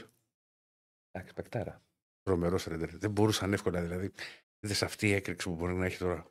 Φεύγει ένα βήμα μπροστά. Δεν Ναι. το προλαβαίνεις. Όχι. Όχι. Και το έκανε όποτε χρειάστηκε. Ο Βάγνερ θα τον πάρω στο φάνταση. Βλέπω να τον ανεβάζω ψηλά. Ναι. Το θυμίσω. Εντάξει, καλή ομάδα οι Γερμανοί. Είτε Με ένα πρόγραμμα, μια ψυχή που έβγαινε στο ραδιόφωνο το βράδυ και μας έλεγε Δεν κάνουν οι Γερμανοί. Δεν κάνουν οι Γερμανοί, δεν έχουν μπάσκετ οι Γερμανοί. Έλα να σε δω τώρα οι Γερμανοί. Ε. να σε δω οι Γερμανοί που δεν έχουν μπάσκετ, Αναστάση. Έμαθα ότι με ψάχνει. Ναι, δεν κάνουν έτσι, μας έλεγε. Οι Γερμανοί δεν, δεν μπορούν, οι Γερμανοί δεν έχουν. Με πρόγραμμα. Λαού, λαού. Με πρόγραμμα. Ε, βέβαια. Με πρόγραμμα. φίλε. βέβαια. Λέει κάτσε, οι άλλοι είναι πιο έξυπνοι από εμάς. Θα βάλουμε ένα πρόγραμμα κάτω, θα μαζέψουμε τα ταλέντα που έχουμε, σιγά σιγά θα δουλέψουμε. Εντάξει, έχουν όμως και πόσους παίχτες από NBA. Ε. Έχουν ρε παιδί μου, αλλά δεν πάνε Δηλαδή τυχαία ο στο Σρέντερ, NBA. τα δύο αδέρφια. Ο Ναι, Τάις. Πώς πήγαν NBA. Πήγανε τυχαία; Όχι, δεν πήγε τυχαία. Το θέλω να σου πω ότι. Κάτι έγινε; Τέσσερις υπάρχει κι άλλος. Τι τέσσερις νομίζω. Γενικώς ήταν καλή ομάδα. Αίτητη. Τους βγήκε πολύ. Ο Όψ τους βγήκε. Γνωστός σουτέρ, αλλά έκανε μεγάλα μάτς. Και πάμε να Από πάμε. τους Να... Σέρβους μόνο ο Αμπράμοβιτ έκανε μυθικό παιχνίδι. Έκανε φοβερό μάτς. Για πάμε, έχουμε και Σπύρο Κοντό. Μου πάνε φρεσκοξυρισμένο, φρεσκοκουρεμένο, να τα συζητήσουμε μαζί του. Οχ. Όπα, ρε φίλε. Τι Καλησπέρα. αλλαγή. Τι, τι αλλαγέ είναι αυτές; Τι αξ- απότομη αλλαγή ήταν αυτή; Κάτσε ρε Σπύρο. Μας Για να μας πει στη είπε, Γερμανία. ναι, μας είπαν ρε παιδί μου φρεσκοκουρεμένος, φρεσκοξυρισμένο, αλλά εδώ έχουμε απότομη.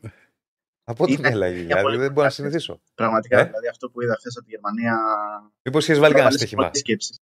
Μήπως είχες βάλει κανένα στοίχημα ότι θα το πάρει η Σερβία και αν δεν το πάρει, εγώ θα, θα ξυριστώ και έγινε τίποτα τέτοιο; Όχι, όχι, δεν κάνουμε τέτοια πράγματα και θα είχε πάρα πολύ ενδιαφέρον αυτό, αλλά όχι δεν το Γιατί κάνουμε. συνήθως από στοιχήματα γίνονται αυτές οι αλλαγές. Εντάξει, να έχει, Όχι. αν είχε- Με γεια, με γεια. Κοίτα, αν ήταν θα έχει ξέρει και τα φρύδια είναι τραγούδι.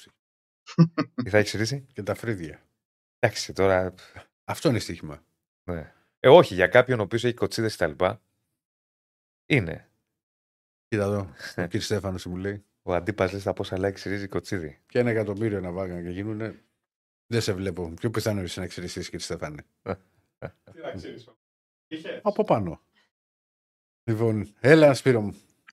Τα είπα τώρα. Για πες εσύ πώς τα είδες λίγο, πες μας και Οπότε, ναι, ήταν πολύ βασικό αυτό ότι οι Σέρβοι είχαν λίγες λύσεις. Με τον τραυματισμό του Ντόμπριτ στο δεύτερο λεπτό, όπου ναι. πάτησε πάνω στο πόδι του Τάις ε, και δεν μπόρεσε να παίξει στη συνέχεια του αγώνα. Περιορίστηκαν σε νέα παίκτες, καθώς ήταν και ο Ρίστιτς, ο οποίος ε, δεν έπαιρνε καθόλου χρόνο συμμετοχή. Ήταν και ο τραυματισμό του Σίμανιτς, ε, αυτός ο πολύ σοβαρός τραυματισμός από την αγωνιά του Νούνι Όμοτ στον αγώνα με τον Νότιο Σουδάν. Οπότε φάνηκε κυρίως στην τρίτη περίοδο όταν και οι διαιτητές έδωσαν ένα-δύο ανάποδα σφυρίγματα. Εκεί έχασαν το μυαλό τους ε, οι Σέρβοι και βρέθηκαν πίσω με διψήφια διαφορά. Σκόραν μόλις 10 πόντους σε 10 αγωνιστικά λεπτά στην ε, τρίτη περίοδο. Στην τέταρτη με κάποια. Ε, με ένα παιχνίδι το οποίο δεν ήταν τόσο ε, τακτικής αλλά περισσότερο χαρακτήρα, περισσότερο προσωπικότητων με τον Αβράμοβιτς. Προσπάθησαν να κάνουν την ανατροπή, πήγαν το παιχνίδι στο σουτ, έχασε το γωνιακό σου το Γκούντουριτς ε, για να ισοφαρίσει, στην επόμενη φάση έχασε το Λέια, πήρε το φάουλ αλλά άλλο να είναι διαφορά στους ε, τέσσερις να πάει στους δύο και να έχει μια βολή και άλλο να είναι στους δύο πόντους. Οπότε με τις βολές θα υπήρχε διαφορετική κατάσταση και φυσικά και η λάθος πάση στο τέλος με τον Κούτιτ να είναι ο μοιραίος ε, για τους ε, Σέρβους και τον Μπογκδάνοφ στο δεύτερο ημίχρονο να μην υπάρχει καθώς τον έχουν παίξει εξαιρετική άμυνα. Έχει φάει πάρα πολύ ξύλο. Ο Μπογκδάνοφ, που αν δεν κάνω λάθος, στο δεύτερο ημίχρονο πρέπει να πήρε μόλις δύο σουτ και να έβαλε το ένα, ένα τύπ κιόλας. Δηλαδή δεν είναι καθαρός ο Μπογκδάνοβιτ αυτά που σηκώνεται από τα 6,5-7 μέτρα και τα μπουνάει, αλλά να παίρνει μόνο ένα τύπ και να χάνει και ένα τρίποντο. Να δίνει τέσσερις assist, αλλά από τον ηγέτη σου, από τον κορυφαίο σου παίκτη, περιμένεις πάρα πολλά και φυσικά πολύ περισσότερα σε ένα τόσο σημαντικό παιχνίδι. Υπήρχε και ο Μιλουτίνοφ, ο οποίος αντιμετώπιζε πρόβλημα στο μυρό, όπως αποκάλυψε αργότερα, και δεν ήταν καλός ε, σε αυτήν την ε, αναμέτρηση. Δεν σκόραρε εντός παιδιάς, είχε 0 στα 4 σουτ, έβαλε δύο βολές, πήρε 4 επιθετικά rebound, έδωσε 3 επιθετικά rebound, μάλλον 4 συνολικά και έδωσε και 4 assist. Οπότε αν οι δύο καλύτεροι σου παίκτες στο δεύτερο ημίχρονο δεν ε, σου δίνουν πράγμα, τότε μόνο με τις τέλε του Αβράμοβιτς δεν μπορείς να κερδίσεις ε, τον τελικό. Ιδιαίτερα όταν ο Κούντουριτ ε, κάνει ένα πέναλτι. Γιατί για τον Κούντουριτ αυτό το σουτ ε, είναι πέναλτι. Από τις 10 φορές που του στάρει, τις 7, τις 8 θα ευστοχήσει. Οπότε οι Σέρβοι είχαν λιγοστές πιθανότητες. Έχουν παίξει εξαιρετική άμυνα βέβαια οι Γερμανοί. Να μην το παραβλέπουμε. Ναι, στο δεύτερο ημίχρονο. Ναι. ναι, ναι, ναι και υπό μια μικρή ανοχή των ε, διαιτητών που έπαιξε και με το μυαλό των Σέρβων όλη αυτή η κατάσταση, αλλά είναι πολύ αμεληταία η επιρροή τους σε αυτό το παιχνίδι. Αλλά έχουν παίξει πάρα πολύ καλή πίστη στην μπάλα. Έχουν τα κορμιά για να παίξουν άμυνα τόσο στον Μπογκδάνοβιτ, αλλά όσο και στους ε, ψηλούς της ε, Σερβίας. Δηλαδή και ο Φόιτμαν και ο Μο Βάγνερ, όλοι όσοι πήγαν δηλαδή, πάνω στο Μιλουτίνοφ και στον Πετρούσεφ, τους βάλανε πάρα πολύ δύσκολα και α, ουσιαστικά ο Πετρούσεφ βρήκε κάποιες φάσεις στις αρχές της τέταρτης περίοδου. Ήταν και τα τρίποδα του Αβράμου, ο οποίο αποφάσισε ότι θα το πάμε στην τρέλα και ό,τι γίνει και του βγήκε αυτό.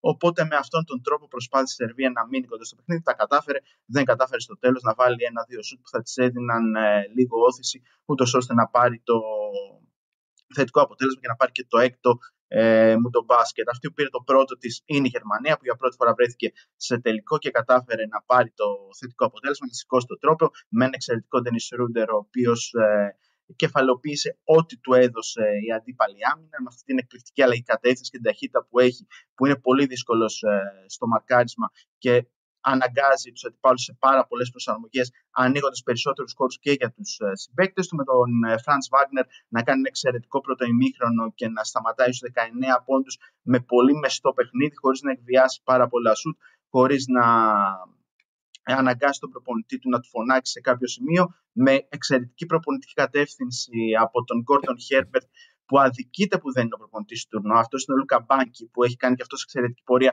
με τη Λετωνία. Αλλά όταν έχουμε μια ομάδα η οποία κατακτά για πρώτη φορά στην ιστορία της ε, το παγκόσμιο, θεωρητικά ο Χέρπερτ ε, θα έπρεπε να είναι ο προπονητής του τουρνουά, όσο και αν η Λετωνία τρίψε το ταβάνι της και έφτασε στην ε, πέμπτη θέση με τις γνωστές απουσίες που είχε, χωρίς τον Πορζίνγκης, με τον Τάιρις Μπέρταν να τραυματίσει στα πρώτα παιχνίδια. Γενικότερα, πάντως, ένα με τον μπάσκετ, το οποίο θα μας αφήσει καλές μνήμες όσον αφορά το αγωνιστικό, με πολύ ωραία παιχνίδια όπως ήταν και ο ημιτελικός της Γερμανίας με τις ΗΠΑ, με ένα μικρό τελικό, ο οποίος ε, ήταν όσα βάλουμε και όσα φάμε. Το περιμένα μάλιστα όταν αναμετράτε ή όταν αναμετρώνται οι ΗΠΑ ε, με τον Καναδά, δύο φύσει επιθετικές ομάδες που παίζουν γρήγορο μπάσκετ και όταν έχουν και μεγάλη ευστοχία, τότε θα πάνε το παιχνίδι σε πάρα πάρα πολύ υψηλό σκορ και μάλιστα και με τον τρόπο που κρίθηκε στην κανονική διάρκεια με το επιθετικό rebound και το τρίποντο από την ε, γωνία του Michael Bridges ε, που θύμισε λίγο τελικούς NBA, κάτι σαν ε, Ray Allen μπορούμε να το πούμε αυτό σε εκείνους τους περίφημους τελικούς του Μαϊάμι με το. Πολύ δύσκολο σουτ, πάρα πολύ Ναι, δύσκολο. Γιατί προσέχει που θα βάλει τα πόδια του, γιατί είναι πολύ μικρή απόσταση ανάμεσα στη γραμμή του τριπόντου και στην τελική γραμμή. Οπότε με την ταχύτητα και τη φόρα που έχει, σε εκείνο το σημείο είναι πάρα πολύ εύκολο είτε να πατήσεις τη μία γραμμή είτε την άλλη. Και έριξε και λίγο πίσω το σώμα του για να γλιτώσει την τάπα και βάζει ένα εκπληκτικό τρίποδο το οποίο στέλνει το μάτς ε, στο έξτρα πεντάλεπτο που οι Καναδοί ήταν βέβαια καλύτεροι καθ' όλη τη διάρκεια του μάτς, ήταν καλύτεροι και στο έξτρα πεντάλεπτο και κατάφεραν να πάρουν ε, το θετικό αποτέλεσμα. Ο Στρούντερ που ανακ- αναδείχθηκε και πολυτιμότερος παίκτης του τουρνά με 19,1 πόντους μεσόωρα, 6,1 assist και 2 rebound ε, στη διοργάνωση. Στην καλύτερη πεντάδα, μια πεντάδα των guard θα μπορούσαμε να πούμε αφού είναι μαζί του και ο Bogdan Bogdanovic, ε, είναι και ο Σεγγίλτζους Αλεξάνδερ και ο Λουκαντόντης. Ο μόνος που, είναι, που φεύγει από την λογική των guard είναι ο Άντωνι Έντουαρτς των Ηνωμένων Πολιτειών Αμερικής, δηλαδή ουσιαστικά πήγαν με τα ονόματα, με αυτούς που έκαναν το καλύτερο τουρνά και όχι μια πεντάδα που θα μπορούσε σε πραγματικό χρόνο να βρίσκεται την ίδια στιγμή στο γήπεδο.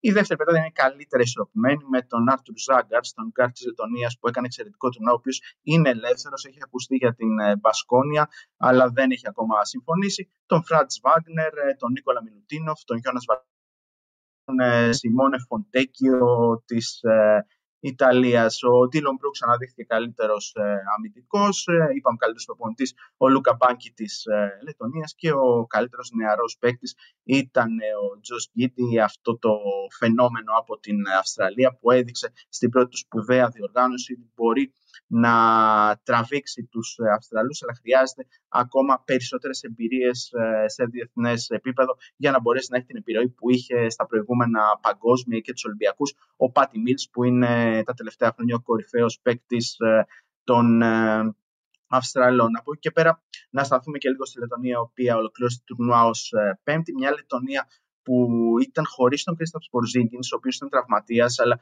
το βασικό για τον Πορζίνγκιν είναι ότι αποφάσισε να είναι μαζί με την ομάδα. Σε αντίθεση με άλλους NBAers που αποφάσισαν να είναι μακριά και να μην δίνουν κανένα ίχνος ζωής κατά τη διάρκεια του τουρνουά, ο Πορζίνγκιν ήταν εκεί, ήταν στι εξέδρε μαζί με τους ε, συμπατριώτες του, δίπλα ε, στον πάγκο κάποιες φορές και έδινε την απαιτούμενη όθηση και την απαιτούμενη αυτοπεποίθηση. Γιατί το μπάσκετ που παίζει η Λετωνία είναι κυρίως ε, μπάσκετ αυτοπεποίθησης. Να γυρίσουν πάρα πολύ καλά την μπάλα και να πάρει ο παίκτης ο οποίος θα είναι ελεύθερος ε, το σουτ. Και έχουν πάρα πολύ καλούς σουτ φυσικά με τον Ντάβι Μπέρταν ε, και όλους αυτούς που τον ε, περιτριγυρίζουν και μπορούν να απειλήσουν ε, από την ε, περιφέρεια και από τα 6 μέτρα. Έβγαλε και παίκτες όπως ο Ζάγκαρς, ε, όπως ε, και άλλοι δύο-τρεις οι οποίοι έδειξαν ότι παρότι δεν ήταν γνωστά ονόματα, μπορούσαν ε, να σταθούν πάρα πολύ καλά σε μια καλοδουλεμένη ομάδα με το Λούκα Μπάνκι στον ε, πάγκο της.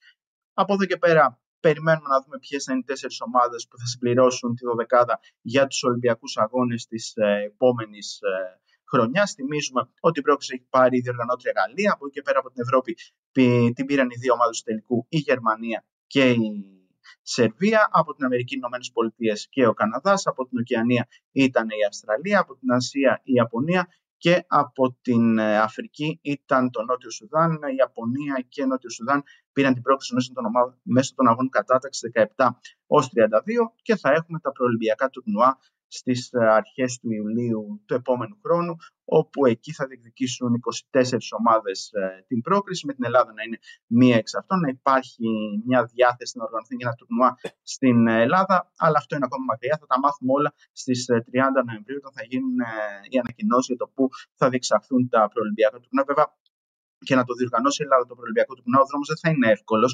καθώς θα υπάρχει και άλλη μια ισχυρή ευρωπαϊκή ομάδα, είτε η Ιταλία, είτε η Σλοβενία, η Ισπανία και υπάρχει πιθανότητα να είναι και η Λιθουανία, οπότε θα είναι πολύ δυνατό το πρώτο γκρουπ και θα πρέπει να αφήσει εκτός μία εξ αυτών, εφόσον φυσικά καταφέρει να φτάσει στον τελικό της διοργάνωσης για να διεκδικήσει μέχρι τέλους για τους Ολυμπιακούς Αγώνες. Σε αποθεώνω. Πάμε Έξι, και- έξι λεπτά με μια ανάσα. και μια με τζούρα- μια ανάσα. τα- Και είναι μια, εκπληκτικό τζούρα, αυτό. και μια τζούρα Ελλάδα φιλικό χθες ο Παναθηναϊκός. Ας τα Δύο πούμε αύριο φιλικά, καλύτερα. εν- Και ΑΕΚ Δύο έχει- φιλικά και ΑΕΚ.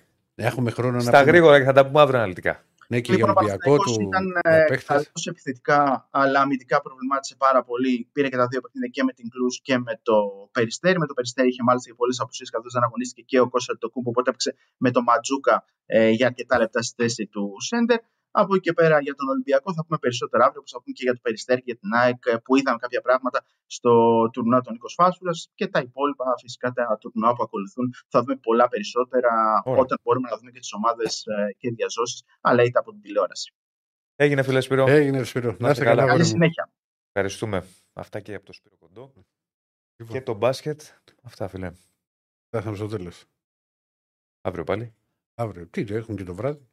Ε, το βράδυ έχουμε Ναι. στο ραδιόφωνο. Αύριο μου τσάτσος. Εδώ κανονικά 12-2. Όλα, όλα 12 είναι το μόνο Όλα σίγουρο. 12-2. Θα έχουμε να πούμε πολλά. Ε, αυτά. Θα σας ευχαριστούμε πολύ. 45 στο Πολ 45% ο χρόνος, 55% χρήμα. Βεβαίως, όλο το ξεχνάω αρέσει. Έχω τις συντελεστές. Βεβαίως, βεβαίως. Να Βεβαίως. σβήσει. Ευτυχώς που έχω την Κωνσταντίνα και μου το θυμίζει. Λοιπόν. Τι να ξεχάσεις. Έλα, ντε γραφικά, γραφιστικά Βασίλης Γκουζούρης, Ελισάβετ Παντελίδους, στήσιμο live streaming Ραφαήλ Πατσουλής, Στέφανος Συναδεινός ή άλλος κύριε Στέφανος. Τεχνική επιμέλεια Στέφανος Συναδεινός, κοινοθεσία Direction Δημήτρης Κραβαρίτης. Στο συντονισμό εμπορικού τμήματο ο Θανάσης Χαρίση, στην αρχινταξία Κωνσταντίνα Πανούση και ολόκληρος στρατός των ε, συντακτών και όχι μόνο, και όχι μόνο συντακτών, τους μπεταράδε που δουλεύει για να βγει αυτή η εκπομπή και όλες τις εκπομπές στο κανάλι. Like στο βίντεο, subscribe στο κανάλι. Έρχονται και τα επόμενα live εντός της ημέρας με Τσάρλι, Ραγκάτσι και λοιπές δυνάμεις. Υπάρχει στο, στο Instagram, νομίζω, κύριε Στέφανε, το πρόγραμμα. Το πρόγραμμα αναλυτικά, όλο το πρόγραμμα για όλη την εβδομάδα, το εβδομαδιαίο, για τα live του καναλιού. Τα λέμε αύριο. Αύριο, αύριο, να είστε καλά. Γεια σας.